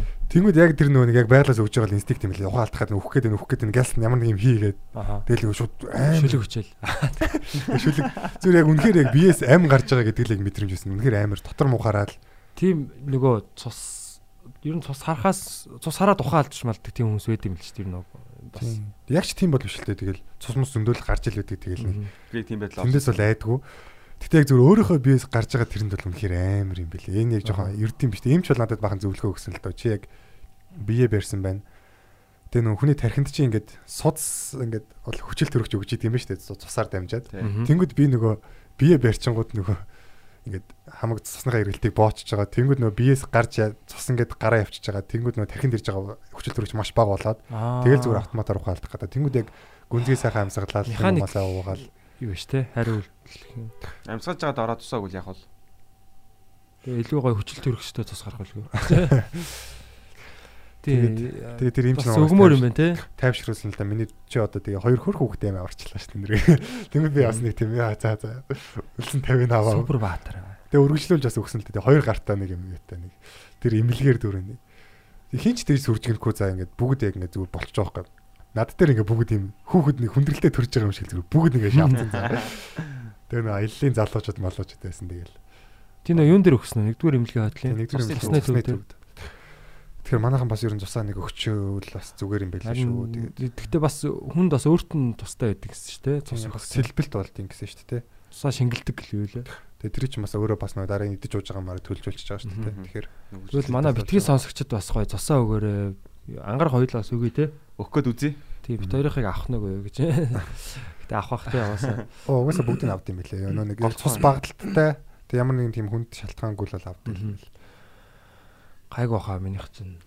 Тийм Тийм, бат хоёр цус ер нь хоёлаа гайг байхаа. Би бас бол баг гэхдээ ер нь. миний жин чин нөгөө жоохон бага байж магадгүй. Багттай маяг юм байж байгаа. Би бол ингээ миний анзаарч байгаа бол гар баг ингээл бадаралт хөл гар мар бадаралт турснаас хойш мар хурдан болсон. тэр Жогоо ингэнгуут ингээл цусгүй болж болоод юу вэ гэж үгээл бодоод байдаг шүү дээ. хоёрын гал гар хүүтэн байдгүй. Гайгүй. Дасгал хийдэг баснаас хойш нь гайгүй шүү. Боохоор ингээ амархан ингээ шургалж өгдөг болоод байгаа даа. Шургаалц гэдэг. Цаас жоохон бага байна л шүү. Тийм тэгээ цосоо өгж байгаа гоё сторинуудаа бас явуулаарай те. Битгий Тийм, тий. сонсогчд маань бас гоё те. Яа тийм бид нар аа, сайн үлсийн төлөө. Тийм надаас бусд нь ер нь тийм амар зүйл биш ахаа. Тэгэхээр та нар айлтгүй бусд хүмүүс бол зүгээр хээв нэг зүгээр өгөөл гэж юм бэл. Гавьяат донор мөн шүү дээ. Тийм тэгээ гавьяд Хэр ойрхон өгж болтой. Тийм болчих юм бол донор. автобус мотос өнгөө өгдөг гэж л ч тийм. Вау. Эрэгтэй хүн бол 2 сарын дараа, эмэгтэй хүн 3 сарын дараа гэж л. Хоорны зайн уу? Эрэгтэй хүн 2 сар, эмэгтэй хүн 3 сар. Тийм. Би бол эсэргээр байх болоо гэж бодож байсан чинь. Эмэгтэй хүн гэхдээ ер нь сар болгон цус гаргаж. Эмэгтэй хүн илүү сайн төлжүүлдэг болоо гэсэн чинь эрэгтэй хүн илүү ойрхон өгдөг юм байлаа. Тэгээд ч жоо гайхсан. Эмэгтэй магадгүй нэг биес нь юм гарч идэг болохоор тэгээд Бас арай нөхөх гэж болд юм болоо хол өгч гэдэг л Хит байна. их ачаал гинт өгч байгаа юм болоо. Ер нь ачаалтай ажилдаг Аюу гой боловсон те мэйлэр шууд ингээд очиж мочоод байх шаардлага зүгээр нэг ирсэн тэгээд Хариу тэгээд хариу хүн чаар ойлгож байна уу? Аюугаас айгу ойлгомжтой юм байлаа. Нөгөө эрэг сөрөгч гэхгүй сүлдээ зүгээр ирүүл ирүүл гэж бичдэг болсон. Сөр- Бас тэгтээ сөрөг гэдэг чинь тэ харахаар юм шүү дээ. Юу энэ юу гэсэн юм болоо юу сөрөг вэ? Сөрөг гэдэг чинь бол байхгүй гэсэн үг шүү дээ. Тэгсэн чинь. Тэгэхээр одоо зүгээр айгу ойлгомжтой бол ирүүл гэдэг л болсон юм байлаа л да. Тэр энэ бол ерөөсөө win win win тийм situation шүү дээ те. Тийм 3 хүн те. Тийм өөртөө ч хэрэгтэй, бусдад ч хэрэгтэй. Бас дахиад өөртөө ч хэрэгтэй шээ. Эмчнэс чинь ингээ шинэлгээ аваад эрг сөргөө аваад оронгоо чи харж байгаа юм хилдэж штт. Тэрэн дээр пранк ивэл те. Чичи өвөө тийм бүтэн байж тээ. Тэр гэж. Тийм үү. Нүдрөө харж байгаа хэлдэг. Тийм Миний бөө. Тэр гэж. Энэ улсын эмнэлгийн тухай гурлаа нэг жоохон ярих уу? Улсын эмнэлгийн тухай. Бас надад жоохон бас нэг юм жоохон ийм сүмжлөстэй ч юм уу бас юм байлаа. Сүмжлэх. Шүмжлөстэй тийм. Шүмжлэлтэй. Тэр нэг хамрын таслаач минь мөрөө юм байна. Тэр нөгөө гамрит болцсон. Тэр би нөгөө эмнэлгээр бас нэлээд явлаа л та. Тэгээ улсын эмнэлэг дээр амар тийм шаардлагагүй хүмүүсийн цагийг бас тийм нэг нэг тийм бодолцохгүй юм тий. Одоо ингээл би очиж байгаа хөө очоод ингээл оочрлж оочрлж орж байгаа шүү дээ. Ямар нэгэн тийм онлайнаар цаг авах юм байхгүй л. Тэгэл аваад очрлол ороод дуусангууд бүх юм болж баг цаг очрлоод орж байгаа шүү. Тэнгүүд за одоо тийш очоод нэг зураг авахулчаад ирэх гэж байгаа байхгүй. Тийм хувийн эмнэлэг рүү. Тэгэл яваад буцаал хүрээд ирэхээр дахиад ингээл оочрлж оочрлж байгаа л. Тэгэл за 3 дахь эмнэлэг рүү яваад гэж байгаа. Тийшээ яв гэж хэлэх гэж очрлж байгаа юм байна. Харин тийм. Яг тэр шатлалуудыг бол одоо тийм химэнчүүл яад юм бэ гэсэн нэг тиймэрхүү юм бас одоо хиймэр байгаа байхгүй тий. Тийм шүү дээ. Одоо тэгэл тий одоо улсын эмнэлэгт ажиллаж байгаа тэр нөгөө аа, ялгаатай л да манай хадам ээж чинь баг насаараа тэтгэврт гартлаа. Эхнэл хастай ажиллаж байгаа. Тэгээд юунд сүүлд бас юунд хувийн эмнэлэгт ажиллаж үзсэн байхгүй. Тийм тэгсэн чинь ерөөсөө ялгаа нь шал өөр. Одоо нөгөө хувийн эмнэлэгтэр бол ээж аа, өмнө бол э, улсын эмнэлэгтэр ингээ бүх юмыг ингээ гараараа бичдэг те ийм бичгтээ хүртэл гараараа бичдэг. Хүмүүсийн одоо ингээл эрснэр нь оруулдаг ч юм уу те тийм байсан чи одоо нөгөө яг хувийн эмнэлэгтэр ч гэсэн эрснэр нь оруулдаг л та. Гэтээ бүх одоо нөгөө тэр хүний өвчний түүх юмыг дандаа ингэж шинээр юу нээж бичдэг. Одоо нөгөө хувийн эмнэлэгт бол дата үүсгэж те. Тийм. тэр энэ настай дид настай хүн ийм ийм ийм. Тэг анх ингэж үзүүлсэн ийм шинж тэмдэгтэй байна. Тэг ийм ийм бичиж өглөө гэд. Тэрийг нь сурах гэж бас нэлээд бодож байгаа байхгүй тэгэд ерөөсө хоёр ялгаа нь бол ерөөсө нэг нь одоо хүртэл ингэ цаасаар яваад идэг. Аа ихтэй яг хоо нэвтрүүлж хийж магадгүй л те. Гэтээ хувийн эмнэлгүүд бол арай юу юм? Тийм одоо захимцсан л юм лээ. 3 дахь эмнэлэг болохоор ингэж хэлээ. Очингууд үүдэн дээр би нэг хүнтэй уулзаад тэнгууд за маргааш нь тэдэн цагт тийм цагтаа байна гэж хэлдэг. Тэр мэрийг бол одоо онлайн болгочмоор байгаа байхгүй. Тэгэд гэхдээ яг бас цаг өгж байгаа гэдэг нь бас айгу боломж юм байна л да. Очоод сууж хийхгүй те. Гэтэ яг цагтаа бас очсон тэгээд цагтаа байдгүй юм байлаа. 12 50 цаг өгсөн. Тэнгүүд 10 цагийн хүн ороогүй байж ингээд сууж байгаа. Тэнгүүд нэг юм настай юм нэг бүдүүн их чирэл те. Амар амьсгаад нэг илүүдэл чинь түмч амар амьсгаад иддэг штэ. Тэгэл өө хэвээр ингээл ирээл шууд тэнд байгаа бүх хүмүүс амьдралаа зовлон ярьж байгаа байхгүй хэвээр тэгээд чинь өгөх чинь. Би бол өглөө 8 цагаас байсан ингээл тэнгүүд яг тэгэл нөө хүмүүс ингээл за өрөвдөл тэгээд тэгж яхад би ганцаар голтон ганцаараа залуу хөхтэй ч те. Бид нэр одоо авсан цагаар ямар дараагийн цаг хэцүү байна мэн гэдэг л таа ш тэгэл. Тэгэл ер нь жоохон өндөрлөд байдаг юм байлээ. Тэгэхээр яг тэр үе шатлалуудыг нэг тийм нэг жоохон товчл товчилж өгдөг тал юм те. Тэр талаар хэдүүл ер нь нэг зочин оруулж ярилцуул яасан. Тэгвэл яасан. тэгэл сайдын өрснө те. Та яагаад энийг эрүүл мэндийн сайд ширээ шааж байгаа Би ингээ хувийн рүү орохоор улсын рүү орохоор бүр зүрхшээгээд идэг ганц юм нь ойчир дайралтыг бол яаж цусандаа мэдэртэл ойлгодог. Яг нүдээр харж харах гэж очиж болно гэж. Тийм байдаг. Амар шүү. мэдэрч болно гэж Би ми бол зүгээр юм ярьж чадахгүй шүү дээ. Цагаат талаа. Ана мананаар бол ингээл хоорондоо бүр яаж алдж байгааг нь хараад ёо бид. яаж алах вэ тэгдэхгүй шүү энэ гэж мэл. Очир дайралт ерөөсөө. одоо зүгээр шууд урдуур Нэгнийхээ шахаад орох юм Чуу ямар ч хийж хийж тоож маахгүй нөгөөд нь хилэн нөгөө нэмэрч байхгүй. Бүр амар амар юм ингээл харж байгаа чи яа shit ямар амар очиж дарж байна гэж байна. Бас нэг юм хилжмээ сангаж магадлал. Тэгвэл наа- хэрэгтэй нь наа нугасаа хүмүүс хилж байгаа юм чи тэгэл тэр гар маа. Гэл бөө юм болж байгаа юм шиг. Аимшигтай. Тэг яг хувийн имлэг бол айгу боловсон л доо. Тэг бид нар ч одоо тэгэл нийгмийн даатгал матгал төлж байгаа. Тэгэл мөнгө төлсөн юм чи бас нэг юм авмаар л байна шүү дээ. Тэг хувийн имлэг чинь бас яг би бол яг хувийн имлэгээр дан одоо бүрэн имлэгийг хийх боломжгүй юм байлээ. Боломжгүй ч яг санхүү бол их хүндрэл орох юм байлээ. Одоо би эхлээд нэг очиж байгаа хувийн имлэгээр тэгэл онцлуулаад тэгэл бага юм тэр авангууд өчнөө л тэгэл мөнгө болчихж байгаа. Тэгээ онцлуулах яг бас хугацаа өнгөрч өдөр чинь тэг үзлэг болгон дээр тусдаа мөнгө тэгээ хагалаа гэх юм бол амар их мөнгө болно. Тэгэл тэгжээснээс зүгээр яг ингээд нэг юм өөрөө нийгмийн даатгалаа төлсөн юм дээр яг юм бол арай илүү хөнгөлөлттэй байгаа шүү дээ. Уул нь тийм. тэрлүүгээ явчих гээд байгаа.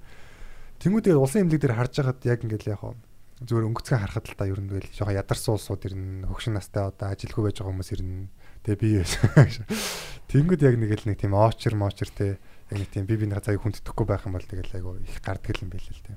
ер нь тэгээ нийтээр биенийхээ ер нь цагийг ер нь хүндэлдэг юм шүү ер нь тэгэл тий хаа ханаа гэж шах.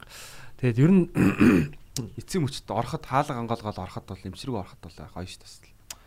Яа. тий одоо хүлээснээр Маш. ч төө. Тий дахиад доошо буучаад дахиад Гэхдээ тэр бол бүр зөвхөн тэр компьютерийн тэр бүртгэлийн системч биш. Ер нь зүгээр ажиллаж байгаа хүмүүсийн тэр сэтгхүү тэр чигээрээ бүр системээрээ бүр одоо хуугаараа өөрчлөгдөх хэрэгтэй тийм байгаад байгаа байхгүй. Улсын эмнэлэг бол бүр ерөөсөө л тийм. Уучлаарай тэ амжилттай хүмүүсийг аа одоо хэлж байгаа юм шиг. Ер нь зөвөр нэг систем нь ингээд тийм бахаар чи ямар ч мундаг хүн ороод дунд нь тэгэл уусан дээ тий. Тийм ч тэрийг бүр хүчээр одоо юу гэдгийг байгаа тэр эмнэлгүүдийг ховчлаад ч хамаагүй ер нь бол яах хэвээр. Тэгээ дээрэс нь эрүүл хүний эрүүл мэнд гэдэг чинь маш эмзэг сэдв. Аа тэгээд улсаас одоо энэ юу тэр нэг бодлого бодлогоороо юу гэдгийг те нийгмийн даатгалын энэ систем. За энэ бол нийгмийн даатгал бол одоо бүр маш том сэдв байгаа. Энийг бол бас ярих хэрэгтэй. Дараа жилээс дахиад нэмэгдэнэ гэж байгаа. Тэ тэгэхэд надад бол үнэхэр хэцүү байгаа. Би бараг одоо 30 хүн цалинжуулж байгаа байхгүй? Тэгэхэд нийгмийн даатгал бараг бараг сард хэдийг төлөөд байгаа юм бэ? Бараг 10 саяг төлөөд байгаа юм байна. Тэр мөнгийг би компанид буцаагаад зориулмаар байна тий. Одоо юу гэдэг чи эсвэл яг за яг төлгөн ч вэ тий. А компанид бол угаасаа аймаг хэцүү байгаа заа. Гэхдээ яг тэр нь яг ингээд цаанаа яг чанартай үйлчлэгээ аваад хүн эрүүл мэндийн баталгаатай ингээд явж болж байгаа бол хамаа алах те. Гэтэ яг цаана тийм биш байдаг байхгүй те. Одоо тэгэл ананер очертой ярихаас эхлүүлэл эмчнэрийн хандлага байна. Тэгэл юу гэдгийг те тэр ариун зэврийн байдал одоо ингээд зөндөл юм ба шүү те.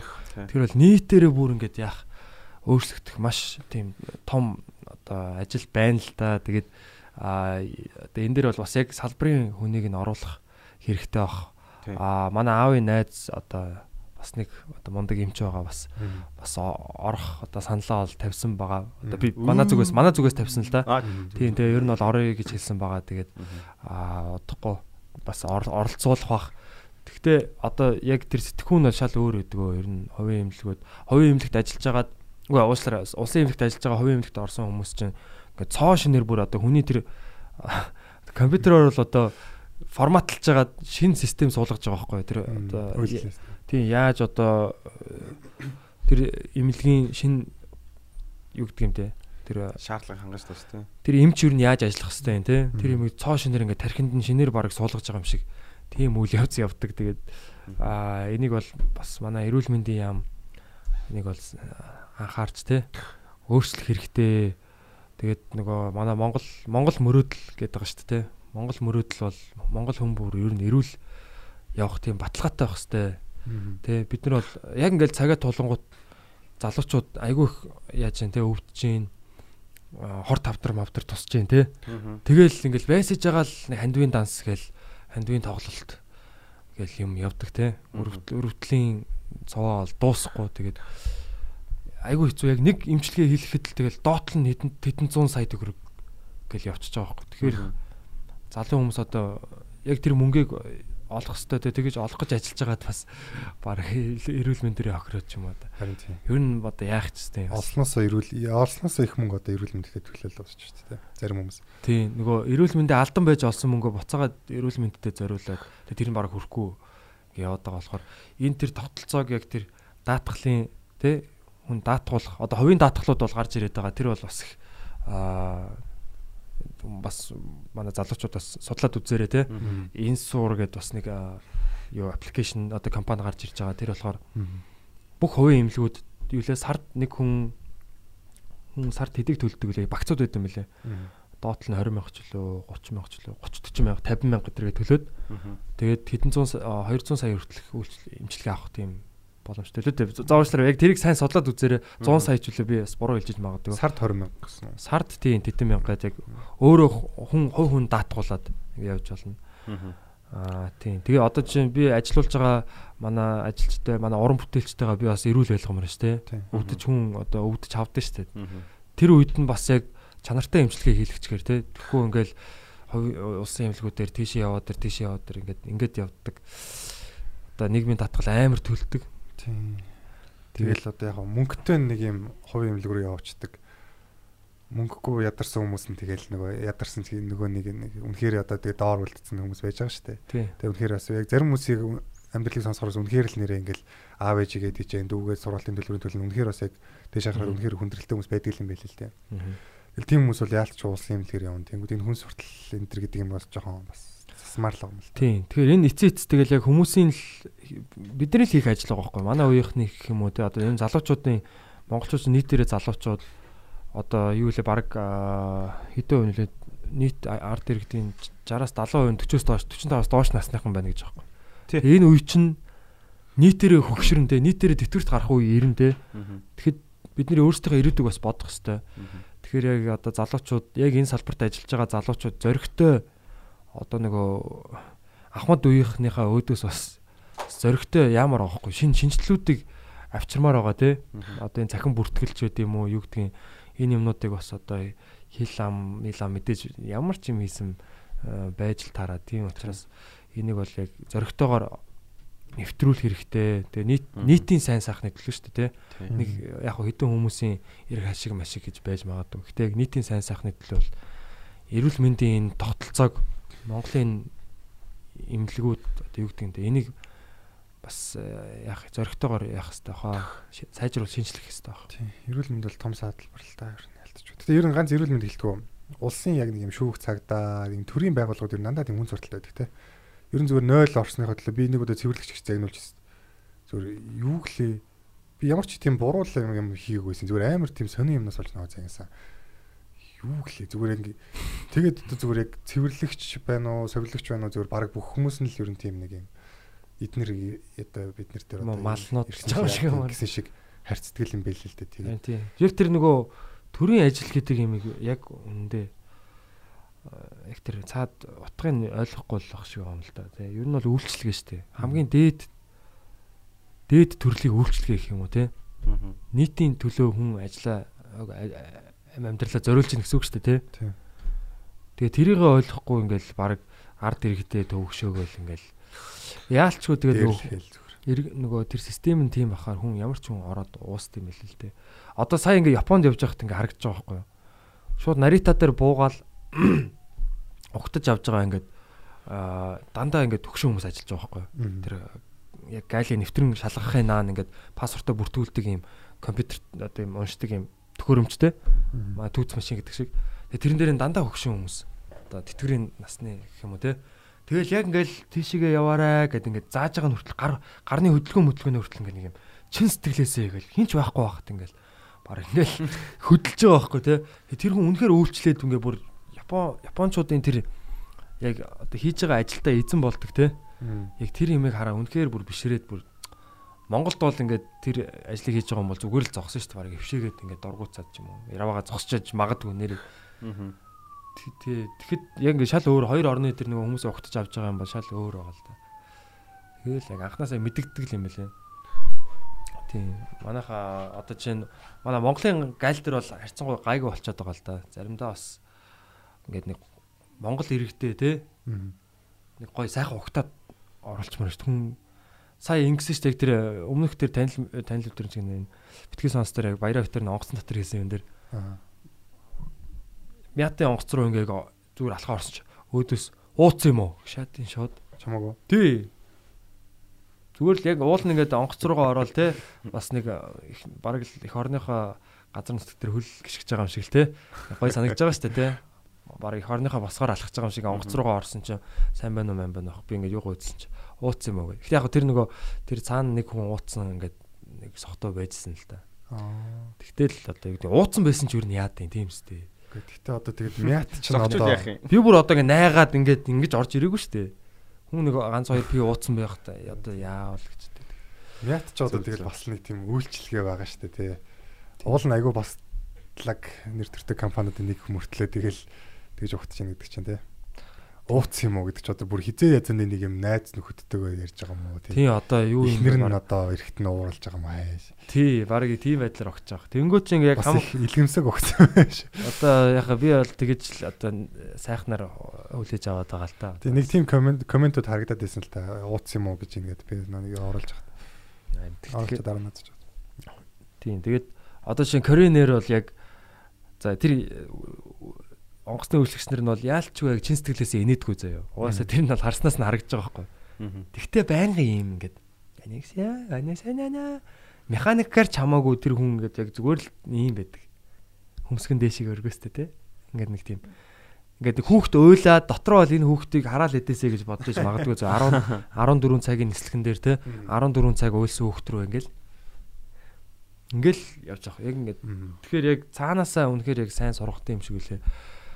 Тэгээд яхаа бас манай нөгөө юунд ч төрийн төрийн өмчт компаниуд чинь тэгэл янз бүрийн улс төрийн шахаа махаанууд байдаг штэ. Тэгэл арын алгаар орсон хүмүүс гэл тэгэл яриул бас зөндөө л дээ. Яг тэр тэгэхээр хамгийн гол нь эцсийн эц тэр чинь Монголын нүүр царай байхгүй юу?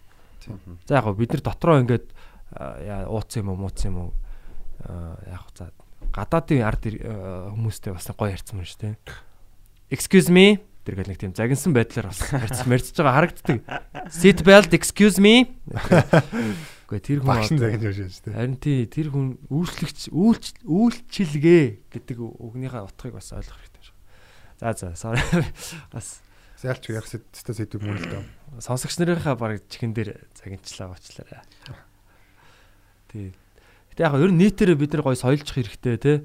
Яг ингээд нэг инээгээд тэр нэг тийм худлаач гэсэн инээгээд хүн тэгээ байж ах хэрэгтэй байхгүй. Тэгээ эцээ эцэст яг хүн ер нь яг ямар хүн ер нь дээшээ манай аав бас хэлсэн л дээ нөө хаан банкны нэг төв салбар гэдэг штэ. Тэр салбарт яг нэг юм залуу зогс би энийг зөндөө ярьсан тий. Зогсож идэг орж ирэнгүүт ингээд угтдаг. Манай та ямар гүйлгээ их вэ? Гэт юуг нөгөө авч өгдөг. А за харилцах юу бол та тейлер тэнд байгаа тий. А зээлийн үйлчлэгээ бол тийшээ гээшээгээд. Ерөөс орж ирсэн хүнтэй харьцдаг хүн байгаа байхгүй. Тэг ингээд дандаа инээсгэлдэг ингээд дандаа хүнтэй гоё яриа өрнүүлдэг. Тэгэл ингээд дандаа юм нүүрний баясгалантай. Тэр хүн орж ирсэн хүн нь ямар ч одоо стресстэй байж болно тий. Юу гэдэг чинь одоо сүүлийнхаа мөнгийг бараг авах гэж байгаа юм одоо ямар ч байж болно. Тэр хүнтэй ингээд айгүй гоё ухтаад ингээд яадаг. Тэгээд тэрийг аав анзаарцсан. Тэр өстой гоё залуу байлаа. Гэ тийм хүмүүс ингээ анзаарагдаад идэх байхгүй. Тэгээ дараа нь тэр залуу алга болцсон байсан л да. Одоо арай өөр алга болцсон гэдэг нь Хүний нэмээс тест. Энэ гой залууг авцсан гэж.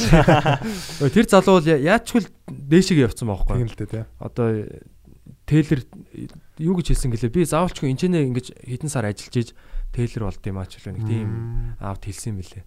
Тий айгу аавыг бүр сүултээ таньдаг болсон. Аав ч гэсэн ингээ хүнтэй бас айгу гоё ингэж харьцдаг. Сайн байна уучлаарай муучлаарай гэл те. Тэгээд тэр хоёр ингээ хоёлаа бас амар найз болсон. Тэгээ их гоё залуу байсан гэд.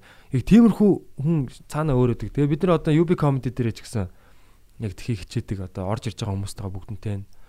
Тэгээд орж одоо манад ажиллаж байгаа залуучуудтайгаа бол бас дандаа тий чи зүгээр одоо чиний ажил биш байсан ч гэсэн тэр хүн одоо юу гэдгийг те утасны цэнэглэгч байна уу ч гэдэг юм уу өөрийнх нь ажилдаа ямар ч халбаагүй байсан ч гэсэн тэр хүнд үйлчлэх хэрэгтэй байхгүй Тийм. тэр хүн мөнгө төлөөл манай хаалгаар орж ирсэн л бол тэр хүнийг бид нэр баг одоо хөхөөл гарах хэрэгтэй байхгүй одоо шууд утгаараа бишлээ гэхдээ ер нь бол яг өөрийнх нь мөнгө яг төлсөн мөнгө нь ингээд өөрийнх нь төлөө ажиллаж байгааг тэр хүн ингээд харах хэрэгтэй те одоо зүгээр нэг ингээд цаас унтсан байлаа тэрийг цэвэрлэгч авах хэрэгтэй байж болно те Гэтэ ягаад захирал нь авч болохгүй юм тэрийг ингээ аваад хаях. Тэр чинь миний юм, миний ажлын байр, миний орон зай. Би эн чинь би байгаа газараа үргэлж сайн сайхныг авчирна те. Байгаа газараа би үргэлж дээш нь татна. Юу гэдэг тэгэхгүй ингээд явсан газар болгоно ингээд нэг яадаг те. Аа тэгэхээр яг манай залуучууд бүр нийтээрээ зүгээр ингээд гад гудамжаар алхаж байгаа ч гэсэн гоё хүнтэй нэмсгэлсэн харагдана. Тэгэхгүй юу гэдэг юм те. Тэр залуу шиг те яг ингэ хийж байгаа ажлаа яг нэг сайхан шиг. Тэгээ тэгэд хийсэн чи өөрт нь ч юм таашаалтай шүү дээ. Хүмүүс иргэд өөртөө нь гоё харьцаж байна гэдэг чинь өөрт нь ч гэсэн таашаалтай. Тэгээ гудамжинд ингээд нэг хүмүүс ингээд найзууд хоорондоо юм ярьж байгаа инээлж байгаа ингээд хальт ингээд нэг харалц тулгардаг шүү дээ. Нэг зүгээр танихгүй хүнтэй. Одоо ингээд нэг хоёр найз ярьж байгаа л инээлж байгаа л би харс харц ингээд хальт тулгараал янгоо тэр хоёрын юм гоё наастрыг би ингээд хальт аваад байгаа юм шиг. Тий. Би бас нэг жоохон ингээд гоё болчихж байгаа юм шиг тийм. Энэ нөгөө нэг машингүй өдөр гэдэг чинь одоо яг энэ манай хажуудлын замаар нөгөө нэг машингүй явуулгадаг шүү дээ. Тэр өдрийн яг тэр энерги бүр амар гоё шүү дээ. Хүмүүс ингээ хүүхдэд даваалцсан ингээл хүмүүс ролик унаал, дугуй унаал тэгэл тэн чи ер нь ямар ч хүн ингээ дунд нь орсон бас хэсэг нэг тийм сэтгэл өргөгдмөр те. Тийм. Айгу яг тийм нөхцлөөс хүн айгу тийм таашаал авд юм шүү. Тэр түрүүний тэр залуугийн юун дээр би нэг 10 жилийн ном очив. Яг хин гэлээ нэг жүжигчин амар лаг жүжигчин байсан аах эмхтэй. Тэгээ өмнө дандаа ингээ туслах дүр өгдөг байсан гэж аах тэрэнд. Тэнгүүд тэр ингээ сүултээ яаж амар жүжигчин болсон гэхээр яг тэр туслах авсан тэр нэг амар жижигхэн дүр амар сайн хийх гэж төвлөрдөг. Ерөөсө миний энэ дүр мяа дүр туслах дүр энэ гэдгүү. Тэрийг л ерөөсө маш сайн хийх гэж төвлөрдөг. Тэгээ нэг мэдгэл зүгээр найруулагч нарын анхаарал дүртэй л Тийм шүү. гол дүр болдог болсон гэдэг шиг. Тэгэхгүй нэг байгаа газараа нэг ингээд нэг тухгүй байгаатайгаа ч юм уу ямаа голоод идэг тийм хүмүүс байдаг шүү дээ. Тийм хүмүүс бол хизээш дээш байгаа. Яг гоо гарах л баг. Гарддаг үе байдаг л та. Гэхдээ яг ингээд харж юугаа ингээд яг одоо шал угааж байгаа бол тэр хүн тэр шалыг чин сэтгэлээс угаах хэрэгтэй байхгүй. Өөрийнхөө нүүр шиг угаах хэрэгтэй. Яг л эцээ эцэд өөрийнх нь л нүүр царина шүү дээ. хийж байгаа ажил нь өөрийг нь л харуулж байгаа юм чи. Тий. Тэгэхээр яг зүгээр байгаа газараа л тултал тэр Япон хүмүүсээс харж байгаа юм бол ерөөсөө л тэр зүгээр гараа ингэдэг ажлыг тултал хийж авах бүр юм гүйцэтгэлтэй те. Самурайгийн гү нэг тийм тэр бол үнэхээр бас ором авсан. Нэг тийм нэг үлгэр өгдөг ш Японы нөө нэг ингээд нэг цай цайны яслал байдаг штэ. Тийм цай нөө нэг хийдэг хүн. Явж исэн чинь нэг замд нэг самураатай жоохон хүндэтгэлгүй харцсан юм да. Тэгээ нөгөө самураа нэг уурлаад чи намайг мэдхгүй ингээд оромжллаа би чамд маргааш тулаанд дуудаж чинь. Үхлийн тулаанд гээд. Тэгээ нөгөөх ингээ айгаад уйлаад оройн ингээд хүнд ингээ яриад би ингээ юм болчлаа яах вэ ийхүү. Тэгсэн чинь нөгөөх нь чи юу хийдэг хүн юм гэсэн чи би ингээ цай маа хийдэг хүн. Тэгээ цайгаа чанж өгдөг байхгүй. Нөгөөх нь цайг нь ууж үзсэн. Чи маргааш ерөөсө цайгаал чана гэж хэлсэн гэж байхгүй. хийдэг юм аа л. Тэгэл тэгсэн чинь маргааш на тулаан болсон. Тэгсэн чинь нөгөөх нь шууд ингээ цайныхаа хэрэгслийг хараад ирээл урдаас нь цай чанаал өгсөн гэж байхгүй нөгөөдгөндөө. Тэгэл тэгсэн чинь нөгөө самураа нь яг сэлмэр тулдах гээд байгаа шүү дээ. Тэгмээ тэгээ цайг нь уунгуудаа яг тэр хүний одоо хийдэг юм хүндэлж эхэлж байгаа байхгүй. Тэгээд нөө нэг тэр ингээд өршөөгөө дуустдаг. Тэнгүүд л самураа бол сэлмэрээ тулдаж чадна. Гэхдээ тэр самураа цайж амж чадахгүй. Яг тэгээд өөрийнхөө хийдэг юмыг сайн хийх юм бол тэр чинь ямар ч юмд хүрдэг гэдэг шиг. Наачстай гой сурах тий. Сэтгэл хөдлөм. Тэр хүн цайгаараа цайнд нь ялагдсан ба ш тий. Тийм. Үнэхээр миний сэлэм юу юм бэ? Ширин цайл юм биш. Гэтэ манай данзар авж байгаа авж байгаа шүү дээ говийн. Тий. Тэрэнд бас нэг самураа сэлмэг үлдээсэн байд ш. Таны сурсан, таны зааж өгсөн эрдмээс болоод би одоо энэ сэлмэг ашиглах шаардлагагүй боллоо гэд. Бүр хаа байсан говьд ирсэн юм уу? Тэгээ одоо одоо энэ дорн говийн юунд байдаг ш. музейд өө. Музейд байдаг сэлмэн. Өвөр Монголд явж байхад тэр домголдоо данзар авж нэг юм диск шиг шиддэг юм тавьсан гэсэн. Тэрүүгээр ингээ мод тас шидэд байсан гэсэн модны юм уу? Домог домог шиг байгаа. тий тий. Айгу тийм шидтэй хүн байсан л гэж ярьдаг. Тэнгүүд тэрийг хараад тэрийг сурах гад бүр дагаж ирсэн. Өө биш очоод уулзсан гэж. Тэгсэн чинь за би Монгол очин чи араас ирээрээ гэдгсэн гэж юм. Тэгээд хоноос нь ирээд нөгөөдхийн сураад. Тэгээд одоо би энийг ашиглах шаардлагагүй боллоо гэд үлдээсэн гэж. Тэгээд сүүлд чинь 2000 хэдэн онд гэлээ. Японы хэдэн хүмүүс ирээд тэрийг үзсэн гэж юм. Тэгээд ингээд бас ингээд задлаад үзэхээр ингээд нэр нэрийнх нь нууц шиг ингээд байж идэм биш тодорхой юм. Тий. Тэрийг үзснээ хин гэдэг ямар самураг их байна гэлээ. Ямар ч юм Бас мэдчихсэн. алдартай юу? Яг ямар ч юм нэг удам удамынхаа нэг кланыхаа югаар явж Тий, шүү дээ. Тэрүүгээр ямар ч юм таньжил байсан гэж хэлээ. Вау. Тэр бас айгу сонирхолтой байна. Сон тий. Данцаа гарч байгаа чинь тэгээд айгу тийм шидтэй хүн юу яадаг байсан ингээд нэг юм гүцтэй ингээд дар суугаал тэрийг зүгээр ингээд хоосронгот нь шидчихэл янгот нөгөөх нь дүүрэн болоод эргээ ирдэг байсан байсан. Сонь сонь тийм домгууд байд юм байлээ. Тэр нь амар их домог байт юм байна. Дэмчгийн эдгээр бид нар очисон ш нөгөө өнгөрсөн жил идрээ амраа бид гороо. Хамраа идэ. Аа үгүй хамраа идэж. Тэр хамраа идэж чинь сайн шанд энэ. Аа өмнө говь. нөгөө- өмнө говийн Өмнө говийн яг дэмчгийн идгээд тий А, яг тэнцээс очиж тэнд бас тийм хийд байгуулсан юм байлээ. Тэгээд яг тэнцээ хам богд тайрхан гэд тэр хайрхныг хараад тэр э, үлэмжийн чанар гэдэг дуу яг тэр дэмчгийн ид тэр зохиосон гэж байгаа байхгүй. Тэгээ тэр хайрхных нь савдаг одоо юу чинь тэр одоо лус савдаг нь гэх юм уу те. Тэр нь болохоор яг юм цагаан тэмээ унсын лим бүлээсэн тийм үзэсгэлэнтэй бүсгүй байдیں۔ гинэ. Тэгээ тэр ингээд юуг нь юунд нь тэр одоо хайрхных нь тэр юунд нь зориулж тийм дууг зохиосон гэд. Тэгээ тэнцэнэ бүр хитэн хүүхэн мөхөнтэй амьдэрдэг байсан ч гэлээ. Ер нь бол ер нь бас сайхан гарал байсан юм шиг. Ер нь яг нөгөө бусад тийм нэг хувилгаа мөвлгөө хүмүүс шал өөртөө дандаа юм уудаг тэгсэрнэ бас тийм хүүхнүүдтэй их орооцол. Бэлэг танхаа гэж ядаа яриад байгаа шүү дээ. Үнэхээр Тэгсэрнэ тэр нөгөө нутгийн залуучууд нэг жоохон моногтаад яг тий жоохон ингээд моног юм хийгээд онгод. Тэр бас л домог л та. Бүгдийг ингээд суглуулсан гэж. Аа. Тэгснэ жагсааж хагаад өөрөө ингээд нэг юм хадан дээр гараад та нар яагаад тэгээд юм моног байгаа. Тэгээд өөрөөс нь ерөөс нь сурсныг л ойлгож байгаа шүү дээ. Аа. Та нар одоо бүгд надад аягандаа шээ гэдгсэн гэж байхгүй. Тэгээ наадах оо гэх. Шээсээ оо гэд. Тэгээ өөрөө шээсэн гэж байхгүй. Тэгээд авши өөрөө шээчээ тэднийг уу гэсэн гэж байхгүй. Тэгээ нүүдэл хинч уухгүй юу вэ. Тэгсэн чинь нөгөөх нь ингээд яаж яагаад нэг өвлээж мүлээсэн гэдэг өгсөн чинь нөгөөх нь дарс амар гоё юмтай дарс болцсон байсан байсан. Та нар ингэж чадахгүй юм бол бити над шээ тэгж моногт. Йоо. Тэгээ ерөөсөө хэдхэн наслсан юм бэ? 40 40 наслсан юм уу да. Тэр тэр хугацаанд маш олон юм бүтээлүүд ингээд туйрвсан дуу одоо шүлэг те бурхан бүтээдэг байсан. Тэгээд юу яас хийд мид бүтээгээ тэгэнгүүтээ анх жүжиг бүр юм жүжиг тийм явуулын театр Саран хөхөд гэд бүр юм Монголын одоо тэгээ яг яалчгүй л одоо нэг тийм тэнгэрийн юутай те мэдээлэл л хүн байсан. Дорн говь яг нэг юм самбар байж дээ. Саран хөхөө яг энэ тоглолдог байсан гэдэг нэг юм юутай. Аа. Тийм тэр мэрийг бас гоё ингээ хөгжүүлээ тэнцэнэ театр тоглож моголдог байх хэрэгтэй те ер нь. Тэгээ миний сонсноор бол яг данзар авч тийм бүр Чингис хааны тухай тийм түүхэн юмыг тоглол түүхэн жүжиг тоглолдог байсан гэсэн. Тэгээд манжийнхын эренгүүд нөгөө саран хөхөө тоглолдог.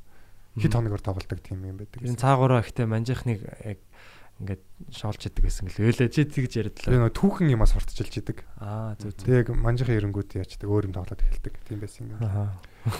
Тэгээ нөө Эрдэнэ хоёрох Тамирах хоёр ирсэнээс хойш би нэг комик юмд одоо нөө хүн чинь сэтгэл зүйн асуудал шийдчихэр амар гой гой хоббитэй болоод эхэлт юм байна шүү дээ. Тэгээ нэм зохиол Манай бичиж хүн их асуудалтай байсан юм шиг байдаг. Харин би ч депресд Асуудалгүй, их гонглж цагаа өнгөрөөдөг байсан шүү дээ. Асуудал харагдаад тах чинь. Харин Одоо л гэрэлтэж байна. Харин энэ дашрын хэлэхэд нэрээ би бас яг үйлчлүүлэгчд авч байгаа. Тэгээд гадаад байгаа манай сонсогчдод яг хэлэхэд нөө онлайн зөвлөгөө авч эхэлсэн.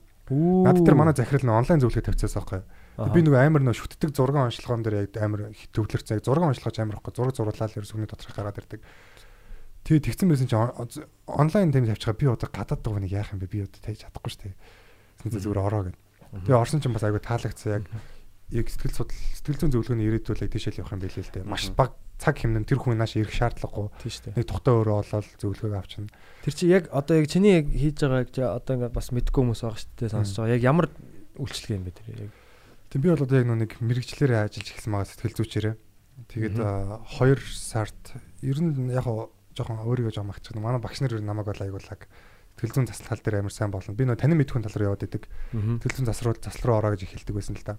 Тэг би жоохон айдаг байсан байхгүй нөө. Чи хүний амьдрал шүү дээ. Би тэг хүний амьдралыг өөрөө бистэ авчраа болоо гэж хүнд одоо юугаа яах юм бэ гэдгээс байхгүй. Аа. Тэгээд аа, бас сая 2019 оны 2 1 сар 2 сард нөө дадлагж явж байгаад тэгээ өөрөө нөгөө 6 онцлогоонд орчихгүй юу. Тэгээ манай нөгөө нэг доод курст байсан охин хамт ажиллаж байгаа. Тэгээ тэрийг ингээд нэг 6 онцлогоо бас ингээд сураад явж исэн. Тэнгүүд над дээр онцлогоо хийх би боломж өгсөн байхгүй. Би өөрөө тэрийг сурангаа ингээд хийчихгээд Аа. тэгээ би яхад доод курсыг намайг байнга хаа гэдэг байсан хүүхд тэгэл нэг тийм тоохгүй зураг зураад өгсөн чи өстө зүгээр ёо гэмэр сайн. Миний зүгээр ингээд хүүхд насанд байсан юм шууд. Яг одоо яг би яг бүгдийг хэлж чадахгүй л таа амар хэцүү юм болохоор яг тэртэй ч холбоотой тэдэн насны үед тиймтэй юу юу болсон ингээ асууж байгаа байхгүй. Тэнгүүд яг тэр хүн болгон таардаг тийм юм биш худлаа яа гэдэг би мэдэж байгаа байхгүй. Бараг зүн бэлгтэн шиг. Тэгэл доктор зөөр дүф гэж яваад гэж байгаа байхгүй. Тэгэл ёо пицта юу хийж вэ гэж. Яг үнэхээр яг тийж бодогцсон. Яг бүр үнэхээр өөрөөсөө ч нуудаг байсан. Би өөрөө өөрөө мартцсан байсан тийм гараад ирж байгаа байхгүй. Аа. Тэгэл 2 3 дахь яваал. Тэгээд яг тэгчээд яг энийг болохгүй юм яг өөрөө тим юм хийлгүүлчихэд тэр хүнтэйг нэг газар ажиллана гэдэг амар хэцүү юм байл л да. Одоо бидний зарчимчин болохоор таньдаг хүн авдаг байхгүй. Яг тэгвэл тэр хүний дотроос бүр ингээд аимшигын юм гарч ирдэг. Аа. Тэгээ тэрийг бид нэгдүгээр нууцыг хадгалах хэрэгтэй. Хоёрдугаар тэрийг ямар нэгэн байдлаар шүүх ёсгүй. Тэнгүүд ингээд таньдаг хүн гараад ирчдэг. Тэнгүүд бидний амьдрал ямар нэгэн байдал. Одоо би ингээд ангаргийн дотор ингээд нэг юм гаж хүсэл байдгийг мэдчих юм бол тий ингээд Чиний сэтгэл судлаач байсан ч гэсэн бидний харилцаанд өөрчлөлт орно байдаг шүү дээ тийм. Хүн болгон Ангаргийн дотор байдаг. Ёо. байдаг. Тэгэхээр ер нь хамраар гарах гэж штэ гаж хэлсэн чи гэж. Тэгэхээр ер нь тэгэл яг таньдаг хүмүүсээ авдаг. Тэгээд аа бас яг надтай холбогдуулаас одоогоор яг 1 2 үйлчлэгчээс нэмж авах бол боломжтой. Би бас ажлын бус цагаар аваад байгаа л да. Хүмүүс Ямар юугаар авч байгаа вэ? Instagram-аар уу эсвэл Facebook-оор уу? аа за Монгол бэлэг сэтгэл судлалын төв рүү холбогдоод надтай цаг авчиж болно. За эсвэл яг миний Бадрал Отхон баяр гэдэг Facebook-ээр ч юм уу холбогдоод. Аа. Ер нь ер нь одоогоор ихэнх нь манай бити сонсогчд байгаа л да. Тэгээ намайг яг сайн мдэггүй байсан юм яг хамгийн анхны үйлчлэгч маань хүртлээ тэгсэн чинь ажилдаа орох гээд би байжсэн чинь би одоо гадагш явах чинь чамтай нэг уулзч үзэн гэж ярилцмаар байна. Сэтгэл судлаач гэсэн гээд чи айгу гайгүй хүн сонсч чадсан юм санагддаг энэ төргээд. Тэгээд яг ингээд ажлынхаа ороог үйжиж би ингээд нэг өрөө өрөөнд цаг аваад ингээд анх уулзчихсан. Тэрийг үн төлбөргүй бас ээж гисэн л да. Анхны болохоор айгу гой санагдаад. Зүг зүг. Тийм тэгэхээр манайхан бас яг холбогдож бас уулзчих болно шүү. Яг үр дүн нь юу нь яг ямар байх вэ? Яг үр дүн бол энэ судлаач. одоо чинь би ингээд сэтгэл судлаачд очиод Мгм. яаснаар өөрийнхөө талаар илүү мэдхүү. Яг амьдралд ямар нөлөө үзүүлэх вэ? Тийм ер нь бол яг хүмүүсийн нийтлэг буруу ойлгодог юм болохоор нэг юм сэтгцийг өвчтөө өвчтөө хүмүүс очдаг гэдэг шүү дээ. Ерөөсөө тийм биш аахгүй. Ямар нэгэн одоо тий за яг хаа найз охинтойгоо асуудалтай байж байгаа бол ирж болно. Дотор нэг юм богдлораа тий гаргамаар бол ирж болно. Эсвэл өөрийгөө ойлгохгүй байгаа бол ирж болно. Олон юм байдаг л да. Тэг яг тэр үр дүн бол яг нөгөө асуудлын хэр хүнд байгаагаас хамаарна. А үйлчлүүлэгчийн одоо өөрийнх нь бас хичээл зүтгэлээс хамаарна. Сэтгэл судлаачийн чадвараас хамаарна. Тэгэхээр бас яг ингээд зүв за ингээд 100% баталгаатай амьдрэх гэж бол хэлж хэцүү. Гэтэл ер нь би бол одоо яг өөрөө зүгээр онцлогдсон. Тэгээ онцлогоо хийлгэнгүүтэл тэрнийхээ ингээд тэрийг мэдцснийхээ хүчээр ингээд явсараад тажирч байгаа байхгүй. Тэр нөгөө нэг би одоо бүр өөрийгөө ярих юм бол ялтах. Гэхдээ би подкаст дээр ярьсан ярьсан байл л дээ яг энэ тухайга. Тэгээ ялтах дээр нэг оцсон чи одоо хайшин тэгээд ам ам орлно гэж бодож исэн юм тэр наваг жаа загсан юм болсон л да. Тэгээ яг би чинь бас гаднаа ерөөсө хилдэггүй нөх хүмүүст smiling depression гэж байдаг юм байл л дээ нөгөө гаднаа хүмүүст мэдэгддгүү тэгэл дотроо ингээл өөрөө ингээд идэгдээд явж байдаг. Яг тэр үед би яг дүрсэлдэг байсан юм маань болохоор миний дотор яг юм тогооны хөө гэдэг штэ. Тэг жоохон чихтэй юм шиг нэг тийм юм ингээд бабгаар ингээд нэмэгдээл ингээд байгаа л гэдэг. Тэгэл тэгсээр байгаа л тэр нэг анхандаа ингээд тэрийгэ засна ингээд юм хүү залуу хүнд чи ихтгэл найдвар байгаа штэ. Тийм юм байдаг. Чадна мадна гэдэг. Тэнгүүд ингээд их сургуулаа төгсөөл ажлын байран дээр гараад тэгэл яг комеди болвол лаг карьер штэ тий. Айгүй гоё ажил واخгүй. Тэг ийм ажил төр байсан ч гэсэн тэгэл ингээд надад ингээд нэг юм нөгөөдх юм маань томроол. Тэгээ анхандаа ингээд тэр депрессныхаа яг гунгалж байгаа дараа үед би юу амин орлохоо бодож ирсэн. Солиотой юм гэж боддог байсан бол яг сүултээ ингээд амин орлол угаасаа л нэг юм тодорхой сонголтуудын нэг болцсон. Угаасаа ойртол байж тэгээд угаасаа сонгол авах гэсэн нэг тиймэрхүү болцсон байсан байхгүй бүр. Ямар амин. Тэгээд яг өөрөө сэтгэл судлаар төгсчөөд тэгээд нөө нэг тим байд гэдэг чинь бүр аюу хүнд нөө нэг ер нь гэхдээ яг эмч хүн өвчин тусдагтай л адилхан бас сэтгэл судлаач нар тийм болно л та. Өөрсдөө бас сэтгэл судлалын одоо тусламж хэрэгтэй болдог. Тэгж явж байгаад тэгээд тэрийг онцлуулсан чинь бол эмчлэг арга нь бол маш амархан байсан. Ерөөсөө би бас жоо хаттай байсан л та яг тийм хүмүүс яг зарим нэг эргэн тойрны хүмүүс бас аягүй санаар нөлөөлсөн. Тэгээ өөрөө тэрийг мэдснээс болоод би энэс болоод ингэж байгаа шүү гэдгийг мэдээд ангууд ингээд тэрэнд тэр болгонд чиглүүлэг хийгээд яваад байдаг. Тэгсээр байгаа тийм ер нь аягүй дайжгүй болсон л та. Одоо чи ингээд нэг хүмүүс шүү дээ ингээд хүзүндээ юм зүүцсэн сахиус гээд. За. Одоо нэг шүтдэг хүнээс авцсан. Тэрийг юу боддог Тэгвэл тэгэл тэр хүний одоо шүтлэг шүү дээ. Тэрийг сэтгэл зүйн хувьд яг юу гэж тайлбарлалт юм бэ? Сэтгэл зүйн хувьд тэр хүн чинь зүгээр шашинтай байна л гэсэн үг шүү дээ. Итгэж гин гэсэн үг тийм юмд итгэж Тэгээ бид нар одоо яг сэтгэл зүйч хүмүүсийн үүднээс шинжлэх ухаан гэдэг үүднээс одоо энэ шашинтай бол бид нар нэгдэх ёсгүй байхгүй. Шашнаас шал өөр юм хийж хэвээр. А гэхдээ яг хүний энэ шашин гэдэг юм чинь одоо тий амиа насаа зориулахад бэлэн болгодог тийм амир юм болохоор бид нар ингээд наадха бол наач хамаагүй оролддог тий. тэр гэж оролддог байхгүй. Чи итгэдэг юу нөрөө? Далдын Тийм итгэдэг би чинь бол яг гоо би яг ямар нэгэн тийм буддизмын надад маш их таалагддаг. Буддизм бол яг цэвэр буддизм бол ерөөсөө шинжлэх ухаан шүү дээ. Ямар ч тийм шашны юм байдгүй шүү дээ. Яг үнэндээ зүгээр бодит байдлыг анзаартай. Хүний бие одоо атмос бүтэж ийн энэ төргээд буддаа Таасан байдаг гэдэг. 2000 жилийн өмнө тийм маш олон идүүд эсүүдээс бүтдгийм байна энэ төр гэж ярьжсэн тийм лаг шинжлэх ухаан. Одоо л зохион байгуулалтанд ороод одоо л нөгөө гаж болчиход байгаа болохоос шүү дээ. Тийм. Монгол ч гэсэн одоо ингээл гажирцсан л байгаа шүү дээ. Тэгэл нөгөө яг утгаа алдсан тий лам нар үсээ усуулад нэрээ солиод хийдэд очно гэдэг чинь ерөөсөө өөрийгөө мартаал Догмал болчих. тэр зүйлийн төлөө ингээ явж байгаа учир шалтгаан байдаг байтал одоо зүгээр ингээд нөгөө үсээ усж байгаа юм ч ямар учиртай юм адилхан ихнэр хүүхдээ аваад тий Candy Crush тоглоод явж байгаа юм чи ямар ч ялгаа байхгүй л байна. Candy Crush тоглоод. Тэг лам нар юу л та нөгөө Яг шашнаас гадуур хөслөөс буддизм ч нөгөө дур хөслөөс нөгөө нэг ингэж ангижрах тал дээр амар төвлөрдөг штэ. Тэнгүүд яг лам нар ингээд Candy Crush-нд донтсон байх гэдэг нь надад жоо инээтэй сагдаад Тийм итгэл. дур үслээ барьж чадахгүй. Тий. шашнаас гадуур авч үзүүл юу гэж бодлоо. Одоо хүмүүс ингэж байдаг шүү дээ. Сүнс нь одоо сүнсний бэртэл юм уу? Дэв бузар, өхөрн бузар музар гэж яриад байдаг шүү За. дээ. Эсвэл сүнс нь байхгүй болцсон. Мм. Буцаж дууд чинь ч тийм тиймэрхүү. Шашнаас гадуураар. Гэтэ тиймэрхүү яг юм. Сэтгэл зүйчнэр чинь тийшээ орохгүй юм шүү. Яг яаж одоо сүнс нь явцсан байгаа тэр сүнс гэдэг ойлголт чинь яг сэтгэл зүйд салбарт байд юм уу ер нь? Тийм тэр болохоор парапсихолог гэдэг салбар руу ордог байхгүй. Пара гэхээр эсрэг гэсэн утгатай шүү дээ. Тэгээд психолог гэдэг чинь сэтгэл судлал, парапсихологи судлалын эсрэг шинжлэх ухаан гэдэг нэг гоц үзэгдэл судлал юм л да. гоц үзэгдлээ. Paranormal. Тийм гоц парапсихолог гэдэг. Тэнгүүд тийм паранормал үзэгдлүүдийг судалдаг байхгүй. Аха. Тэгээд одоо манай их сургуульд бол ингээд нэг ихэнх нь Орос школтой Оросод төгссөн Ломносовын их сургууль, Москвагийн их сургууль төгссөн багш нар байдаг. Тэнгүүд тэд нар ч юм бол тэгэл тийм нэг юм авч хэлцэхгүй шүү дээ. Огт тийм байхгүй. Тэр бол одоо солиорл хүн хийм харж ивэл тэр бол галлюцинац одоо hallucination те хийм хараад байгаа гэсэн үг. Гэл. Тэгээ бид нар болохоор арай нөгөө нэг тийм арай илүү мэдээлэл дотор өссөн одоо шинэ үеийг гарч ирж байгаа болохоор ер нь л манай үеийнхэн бол ер нь л бид нар бол ер нь зөв мэдэх огт ингэж үгүйсэхгүй л байх шүү тийм. мэдхгүй юм а үгүйсэхгүй байл гэсэн юм дээр л яваа. Би ингэж бодож байгаа яг нэг тэг- энэ нэг үгтийн дэв бузар шиг тийм иймэрхүү юмд нь илүү итгэдэг хүмүүс нь сэтгэл зүйч рүү явах нь биш. Ийшээ явгангууд нөгөө шашны тал руугаа яваад гэж байгаа. Тийм яг үнэ яг үнэ. Шарын шаш маш ингээд. Тэнгуут иж инлүүрэн жоох юм болчиход байгаа юм болоо гэж бодоод Тийм тийм тийм. Одоо ингээл манай хүмүүс чинь сэтгэл зүйн асуудал гарлаа, лам дээр очлоо. За нэг лам нэг юм сайхан тариндж өгөөд за энийг хоошин гаргаад цацчих гэж хэлж байгаа байхгүй. Тэр чинь бас тэгээд бас яг Ритуал юм бас биш л байгаа. зан үйл хийгээд тэр хүн өөртөө бас ингэж нэг юм нөгөө юу яг гэдэг чинь яг тийм бол. За энийгээ ингээд цацж байгаа юм чи ингээд сэтгэлээрээ тэрийг бас ингээд ингээд бас нэг юм үйл хийчихэж байгаа байхгүй тий. Яг жигнэсээ итгэхэр жинхэнэ байдаг те. яг үнэ яг үнэ. Тий. Манай нөгөө болдоо багш гэдэг одоо миний амьдралын бас ментор хүн байдаг л та яг нэг. Намайг хүмүүс амар цэгцтэй ярьдаг гэдэг. Тэгээ тэр хүний хажууд би жинхэнэ өөрийгөө chaos гэдэг үгээр илэрхийлмээр замбрааг эмх замбрааг байдаг л байдаг.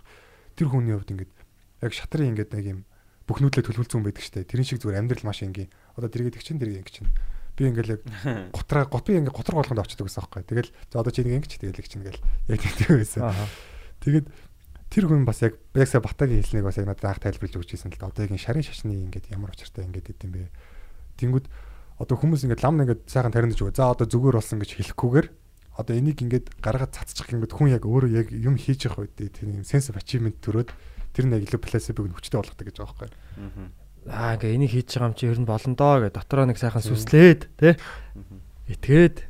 Хийдэг штэ. Яа тийм би манай гэр бүлийнхэн гэсэн дээ. Лам ам уучраал бүгдээрээ залбираал. Яг тэр залбирж явах залбирал гэдэг бас би өөрөө өөрийгөө ингэж ер нь ерөн зүгээр ер нь өөрөө өөртөө кодлох гэх юм уу? Өөрөө өөртөө нэг за ингээд юу яа те? Би одоо ингээд тэр тэрээга ингэж хийн амжилттай байна одоо юу гэдгийг те тэгээ гэр бүлтэй илүү цаг зарцуул нэг өөрөө өөртөө ингэж нэг юм юунууд өгж байгаа юм шиг тэгж ойлгодог шүү дээ.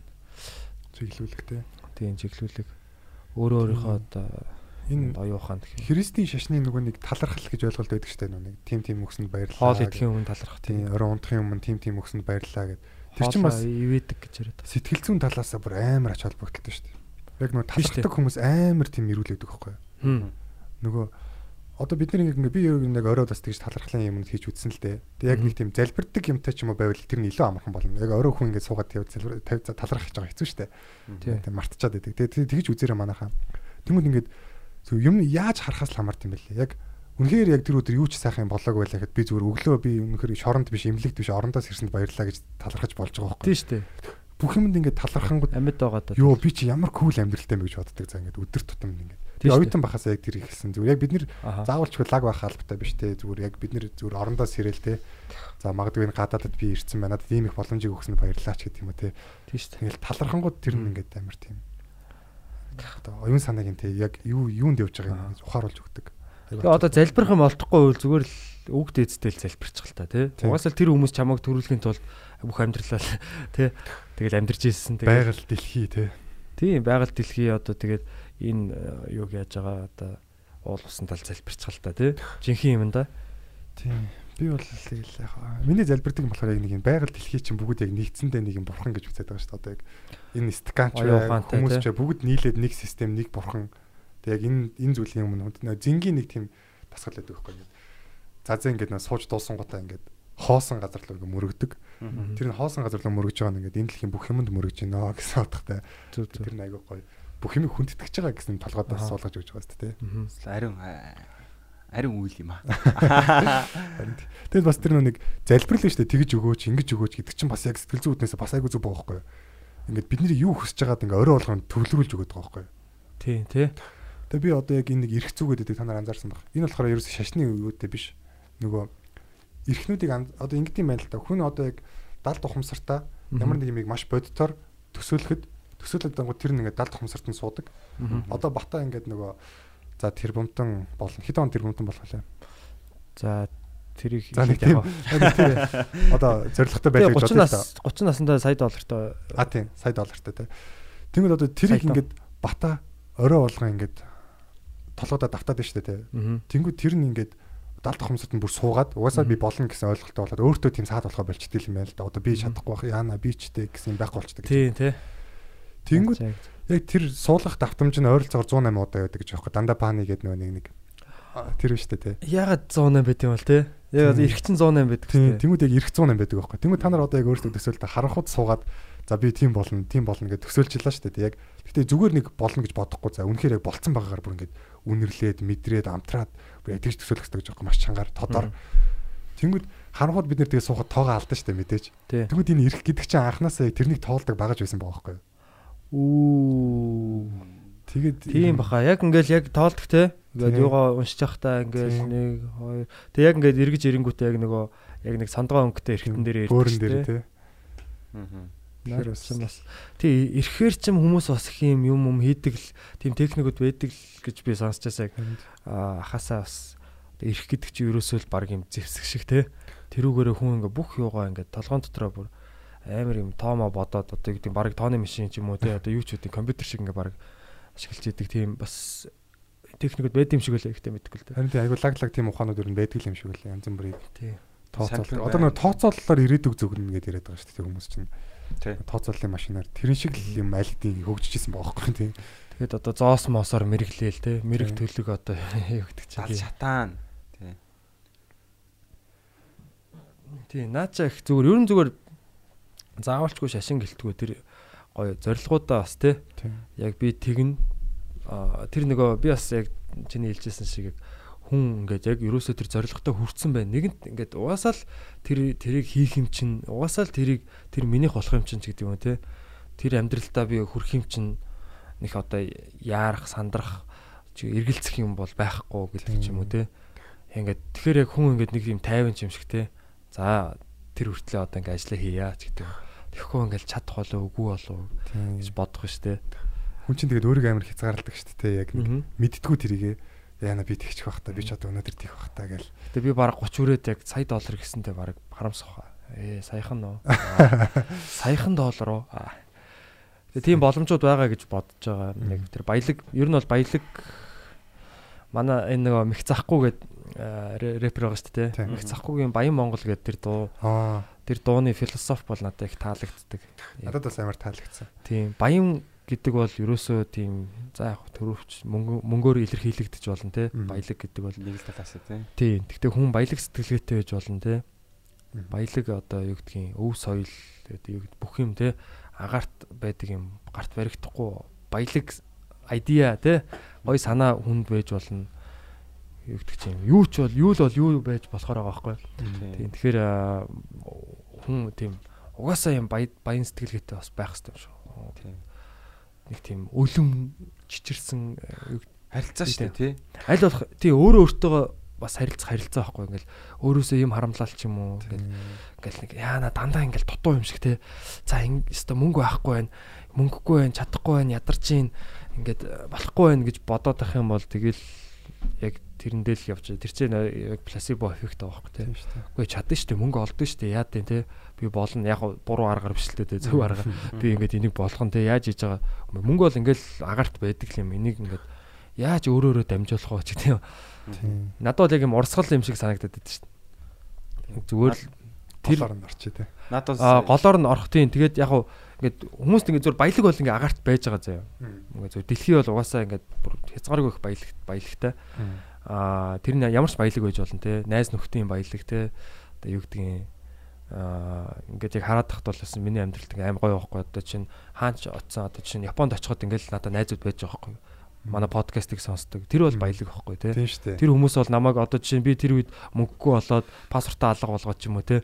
Тө. Гэхдээ тийм болоход бол намайг надад туслана тийм үстэй. Тэ ингээд нэг юм бас одоо юу гэдгийг бүр годомжинд тоноолохгүй ч гэдэг юм уу те хоол аваад өгчих. Тийм тэр бол баялаг байгаа даа байхгүй те.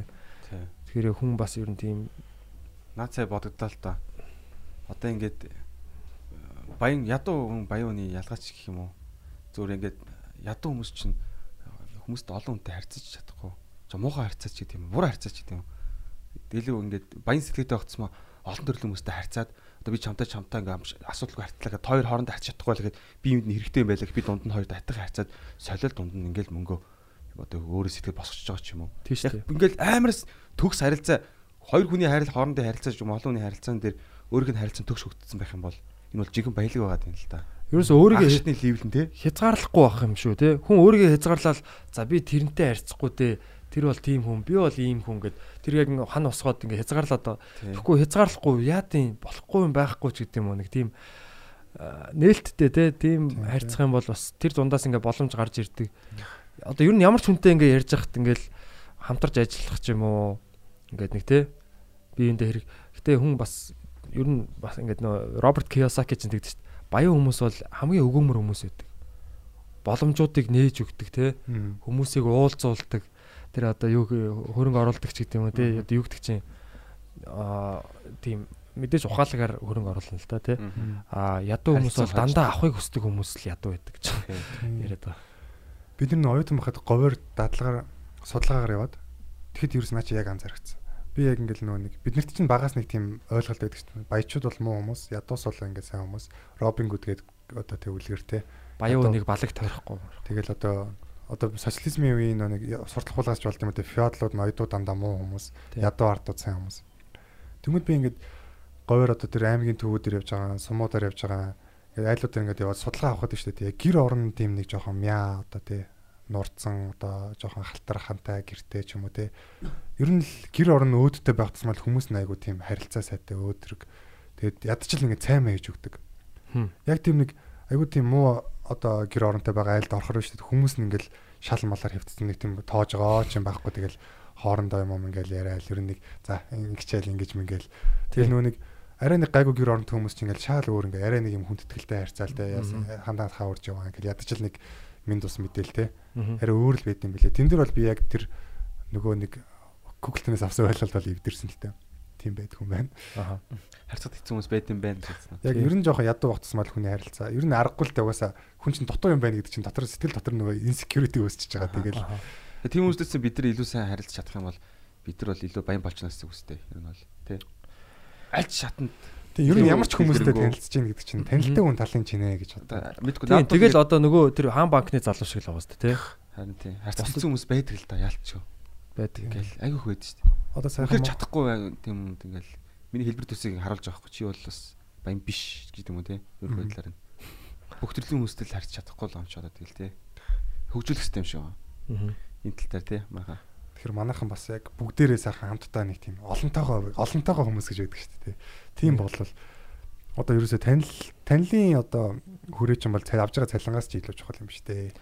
Тэгээд Гранд Кардоны хэлсэн үг гэдэг чинь your network is your net worth гэдэг. Оо Чиний чиний чиний сүлжээ бол чиний эцээ эц чиний worth чиний одоо үнэлэмж чиний одоо net worth гэж буюу чиний нийт одоо баг санхүүгийн үнэлэмж болж байгаа одоо та- танилтай хүн талын чинь гэж яг тэр тэр үг. тэр үг бол үнэхээр яалтчгүй юм байлаа. Үнэхээр мэдэрч байгаа.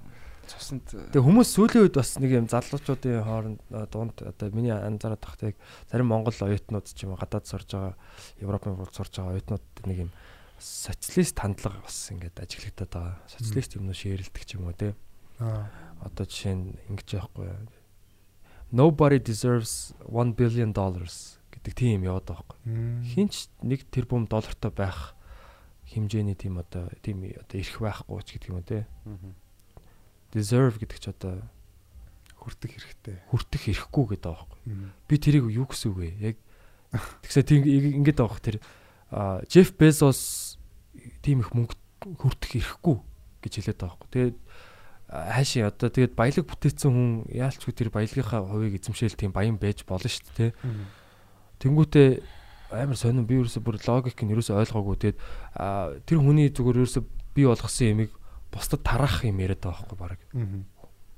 Би Джеф Безос шиг эрс- эрсдэл хүлээгээ те тэр Amazon гэдэг компанийг үүсгээд тэр ирээдүйн боломжуудыг хараад тэгээд хөрөнгө оруулалтыг нь олоод те ингээ тэрнийхээ төлөө морь ма- мал шиг ингээ ажиллаад дээрэс нь ухаалгаар ажиллаад баг үүсгээд эцээ эц Amazon компани бүр маш дэлхийд дахинд маш олон сая одоо баг тэрбум хүнд үйлчилж байгаа байхгүй өдрийн дотор тэр бараагийн зөөгөд өгч тэр хүний цагийг хэмнэж штэ.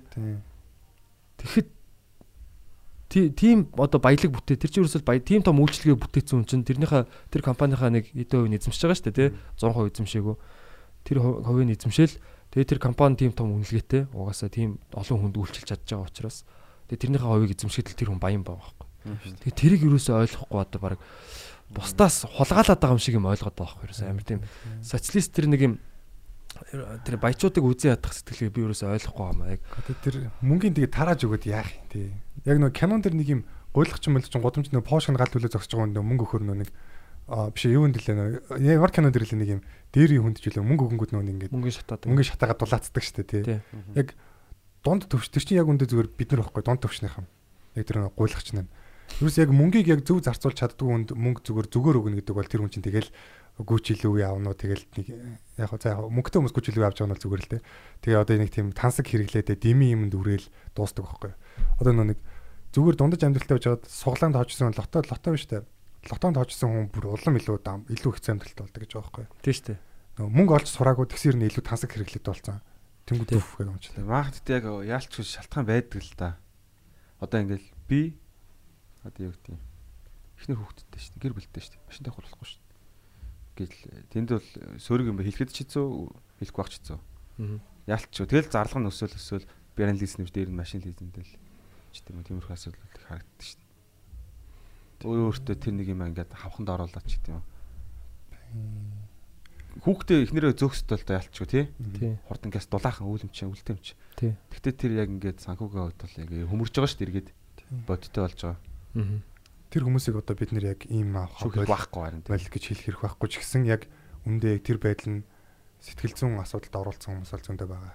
Одоо яг ингээд тэ ингээд хүн өөрөө ингээд нөгөө санхүүгийн асуудалтай байгаас болоод эрэгтэй хүн ч одоо санхүүгээ их нэмэгтэй одоо эмэгчний эмэгчин гэдэг одоо эмэгчин эрэгчин байгаа шүү дээ. Эмэгч эрэгчин нь одоо тижээгч үүрэгтэй байглаасаа тэнгууд тэр юм хийж чадгаа болоод эхлэнгүүд нөгөө л нэг өрхөнд орцсон байгаа учраас тэр хийж чадахгүй болж байгаа шүү дээ.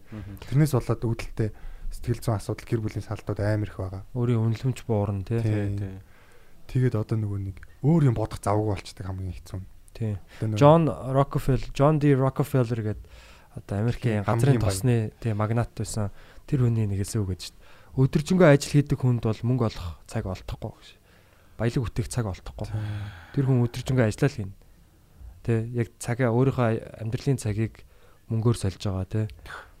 Хүн бас нэг жоохон ингээд нэг бясалгаад ч юм уу тэ бас нэг ингээд юу ч хийхгүй зүг зүгээр ингээд суух цаг хэрэгтэй байдаг юм лээ.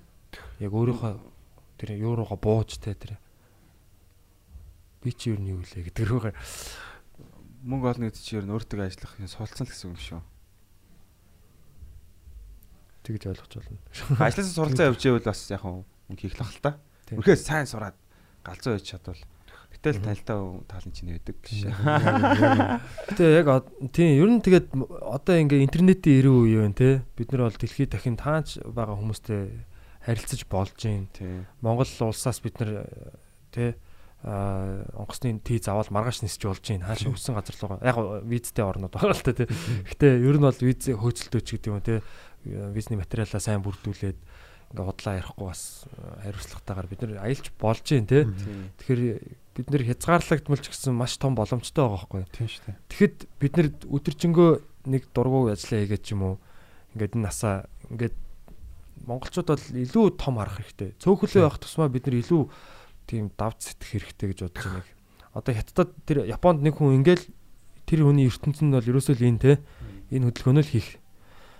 Тэгэхэд бид нар яг тэрнээс хамаагүй илүү сэтгэж явах хэрэгтэй байхгүй. Тэр хүн Тийм. тэр хүний ажлын байр тэр олон мянган ийм хүмүүсийн ажлын байрыг бид нар бодож явах хэрэгтэй нэг хүн. Бид нар тийм томоор нь хардаг те системээр нь хардаг. Тим тим байх хэрэгтэй гэж бодож байна. Тэгэхгүй бол бид нар 3 саяулаа аим соёод ч юм уу 3 саяулаа юу гэдэг чинь кашмир хийгээд бол хятадтай өрсөлдөж чадахгүй. Хитийн цаана бүр амар амар орнууд бас байгаа шүү дээ. Бас өрсөлдөж байгаа Вьетнам, Вьетнам, Камбож, Тийм. Япон, Солонгос гэл 50 60 Зөөр Японыг ингээл бодонгууд жилд хэдэн сая Toyota ч гаргаад байгаа тий. Toyota одоо бүх л мундаг компаниуд тий юу яаж байгаа нь тэр одоо Canon, Sony гэл зүр дэлхийн компаниуд байж байгаа тий. Nintendo. Nissan, Nintendo одоо ингээ 20 оны Олимпиараа бол Японд аргалыг бол харуулна тий. Япон улс дэлхийд юу юу өгсөн бэ гэдгийг бол одоо олимпийн нээлтэн дээр бол бас харуулах бах. Тэгээд яалчгүй ингээл тэр компаниудын офис нь ингээ том том ингээ барилгууд ингээл аа юу лээ Canon Xerox үлээ юу лээ Fuji Xerox гэдэг Fuji компани Xerox гэдэг Америкийн компанитай ингээд хамтрал хийсэн хэдэн онд тэ. Тэгээд тэр том офис нь ингээ байж байгаа хөөхгүй зүгээр том мангар том байж. Тэгэл тэрийг харахад бол бас сүрдэж байгаа юм чи. Яа. амар хөрөнгө оруулсан юм байна гэлээ. Эндээс дэлхий рүү дэлхий рүү ингээд экспортлж байгаа. Энд ч яг толгой байгаа тий. Nissan компани пүм офис энэ гэл тий. Тэгээ энэ японочууд ийм том юм хийцэн байна шүү дээ гэл тэгэл. Тэр манайхан бол сайхан хоорондоо холбогдох нь бас ач холбогдолтой л доо. Тийм би энэ ингээд Ангараг энэ ч нэг юм хийхийг хүсэж байгаа. Тэнгүүд яг манай сонсож байгаа нэг залуучуудын нэг яг ангарагтай одоо зорилгон таардаг ч юм уу те. Тэнгүүд одоо яг би сайхан нэг аялагчтай би нийлж аялаад байгаа шүү дээ. Тэгсэн чи би юу н баг хийх юм авалцсан. Миний ер нь одоо аялал жуулчлалын бизнес рүү оруулаа айгу зүгээр санагцсан. Ее захаач. Тэгээд за би бас орно шүү. Танилтай хүн талын чинэ гэдэг байгаа ч ерөөс тэр юм л. Яг миний нүг хизээний байсан мөрөөдөл واخгүй яг нүг юм. Bear Grylls гэдэг нүг шоу өгдөг шүү дээ. Тий нэг амьд яадаг те нэг амьд үлдэхин төлөө нэг тийм тэмцэл байгальтай үлддэг те тийм шоу. Тэгээд тийм шоуг би өөрөө өөрөө гол дүрд нь ороод тэгж хийх хүсдэг байсан байхгүй. Йоо, шоу төсөөлөгч шүү дээ. Тэгэл нөгөө телевизтэй гэрээ хийн минь гэл амар хол юм бодогддог байсан байхгүй. Одоо тэгсэн чинь зүгээр ингээд хүмүүс влог хийчихээн би влог айгу зөв зэгттэй игээ сурчхад өөрөө байнга аялж байгаа юм чинь. Тэгээ аялал аялсны дараа ингээд хитгэн зураг авахаар амар харамсалтай байсан байхгүй. Тэр гоё экспириенсүүдийг ингээд зүгээр мартчихдаг гэхээр. Тэгвэл тэр болгоныг би ингээд хийгээд хүмүүст хүргээд а тэгээ аялахын гадуур бас ингээд хүмүүсийг хамт авч явж аялуулад тэгээд тэндээсээ ингээд аяланга дуртай юм ингээд ашиг болоод байх боломжтой байхгүй. Тэгвэл би хэрвээ яг тэр залуучуудаа нэг өдөр тэгж авиралтанд ч юм уу хамт явж танилцаагүй байсан бол тэр боломж нээгдэхгүй ч юм уу те. Тэгмүүд ингээд бид нэр ингээд би бинтэйгээ сайн танилцаж те. Би бинийгээ ингээд ойлгож мэдлчих юм бол би бинд амар хэрэг болно. Тэгэхээр Нэг манайхан сайн нэг хүний цаана дахиад нэг хүн байдаг те. Хүн болгонд боломж байдаг. Чи нөөц болцоо харсан байна те. Nice. Тий одоо тэгэл Аваа яваарай. тий. Тийм шүү дээ. Тий битэд бас цог явъя те. Амар юм руу аваа яваарай. Стрим аялал. Тэгээ би болохоор бүр би бүр ингээд зүгээр нэг аяллаа компанич бүр ингээд Монголд ирсэн жуулчид бүр ингээд амар тийм баярлж буцдаг те. Жинхэнэ яг Монгол Амьд. ахуйг мэдэрдэг тийм. Амьд байгаадаа баярлаа бацдаг ш. Үхэр тийм одоо тийм Амьд үлдсэндээ баярлдаг ш. Гайхдаг энэ учраас тэр хөдөөний тэр айлын цагаан эдээ гэдэл те. Тэр үхэр тэргэн дээр нь явж үзэл. Яг морь жоохон эрсдэлтэй байгаа даа. Морь жоохон нэг тийм. Авч тавьчих гад. Тийм халтэрдэг, бүдэрдэг, үргэдэг нөгөө жоохон амнаас нь эрсдэлтэй. Тэр нөө салаар явдаг те. Тэгэл ингээл одоо хүн төөл хайлж байгааг сонсдог яг тийм Монгол ахуйг бүр ингээд мэдрээд Мэдрэмжийг сэтгэл ханамжтай айгуу тийм боловсон ирнэ. Аха. Тэгж буцдаг тийм аюулгүй тийм юу хийх хүсэж байгаа л да. Йоо nice. Тийм тэгээд өөрөө бас яг тэрний хажуур нэг влог хийнгээ бас яг тийм мөрөдлөө хүүхднээс нэг мөрөдлөө урж болж байгаа юм. Тэгээд манайх бол хийх бүрэн боломжтой. Тийм. шиг санагдаж байна. Тэгээд энэ бас яг UB comedy-гийн бас буян л та. Ер нь UB comedy-гийн ер нь их буянтай газар юм. Та минь. Баярлалаа. Ялч буянтай газар л та. Хүн болгонд л буянтай гэж. UB comedy-гийн буян. Гэж нэрлэх юм уу? Буян комедиг нэрлэчихв. Одоо энэ мах Улаан Улаанбаатар буян комеди. улаан буян. Тэгээд Юби буян. одоо би нэг Google-тэй гэдэг байгаа шүү дээ. Тэр чинь бас одоо би ингээл үнэхээр гоё комик манга хийгээл хүмүүс сайн хүрч чадчих юм бол эргэн тойрон дүүрэн продюсерүүд байж байгаа бата эдэр одоо EF Films гэл тэнгууд ингээ маш их боломжууд тэгэхээр манайхан зүгээр эргэн тойрны хүмүүстээ сайн танилцчихэд тэгэл Тий. Гой мэдтэй боломжууд гой тий. Инээмсэглэх тий. Тэрнээс л эхлэн штэ ер нь. Юу лээ? Дружба начина эца сулипки гэд орстой байдаг штэ. Аа найз нөхөрлөл инээмсэглэлээс эхэлдэг гэд. Мм тийм шүү. Тийм. Тэгэхээр бүгдээрээ сайхан бие биенээ руугаа инээмсэглэлцгээж байгаарэ тий. Ууц юм уу тэр гэж бити мэдгээрээ гэж. Аа, Гэтэ би тэр нь жоохон юмзгсэн яг хаа. За гэтэ. Яг тэг хэлэхэд нь ойлж ирсэн энэ гэж. Тийм. Тийм. Би ч бас ингээд нөө үндэсний юугаа бас дэмжих дуртай. Тийм. Мм. Яг ах зүгээрээ. Гэснээр жоохон чимэг байж байгаа шээ. Тэр тэр мих захгүйгийн дуун дээр гардаг үлээ те нөө хүн баян бол Иргэн баян бол улс баян гэдэг шүү Тэр чинь бол яг бид гурийн нөгөө л анханасаа л ярьсан юм яг нийлж байгаа өстэй тий. Тэрийн шиг яг мих захгүйгийн тэр дуугаа сонсч үзээрэй тэгээ бас аюу Баян Монгол.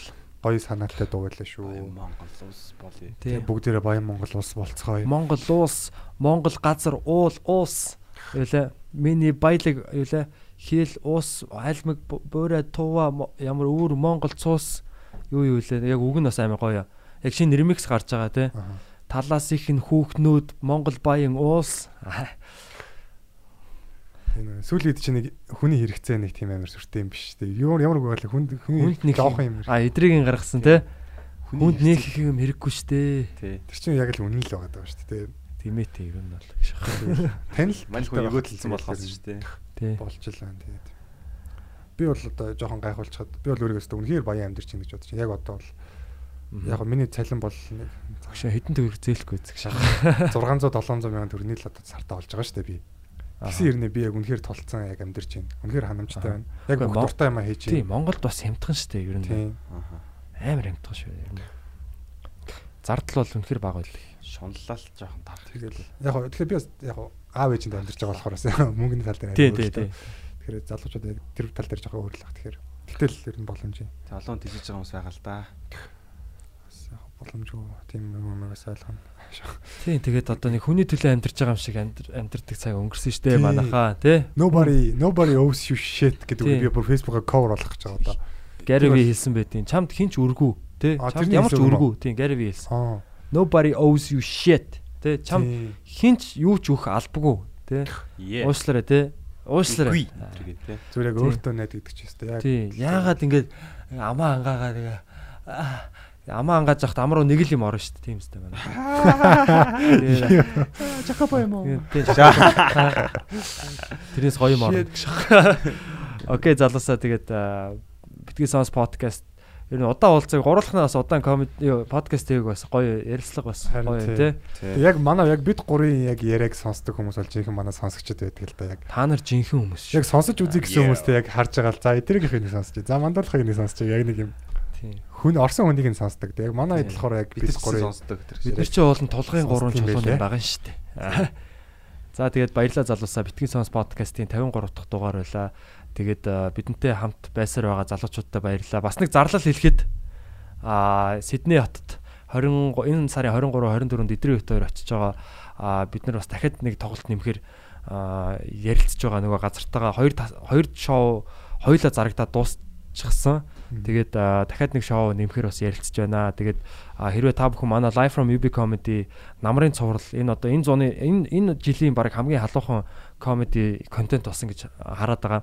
Аа, тэгээд энэ цувралыг та бүхэн аа, гадаадаас үзэж бид бүхнийг дэмжихийг хүсвэл patreon.com гэдэг байгаа. Patreon.com дээр UB Comedy Club гэж тайгаад үзээрэй. Бид нар бас UB Comedy Club Facebook сувгаараа сувг Facebook хуудас YouTube сувгаараа бас тэрийг та бүхэнд мэдгдэх болно. Тэгээд орж гоё яг төлбөртэйгээр аль бие усны эрхтэйгээр манай контентыг үзэж дэмжээрэй. Баярлаа. Сиднейд уулзцгаая. Баярлалаа. Сидней очихгүй л дээ тэгтэл Сиднейд уулзцгаая. Битгий сонс. Битгий сонс. 53 дахь дугаар энэ хүрээд өндөрлөө. Гайхамшиг үргэлжилсээр. Ашаах.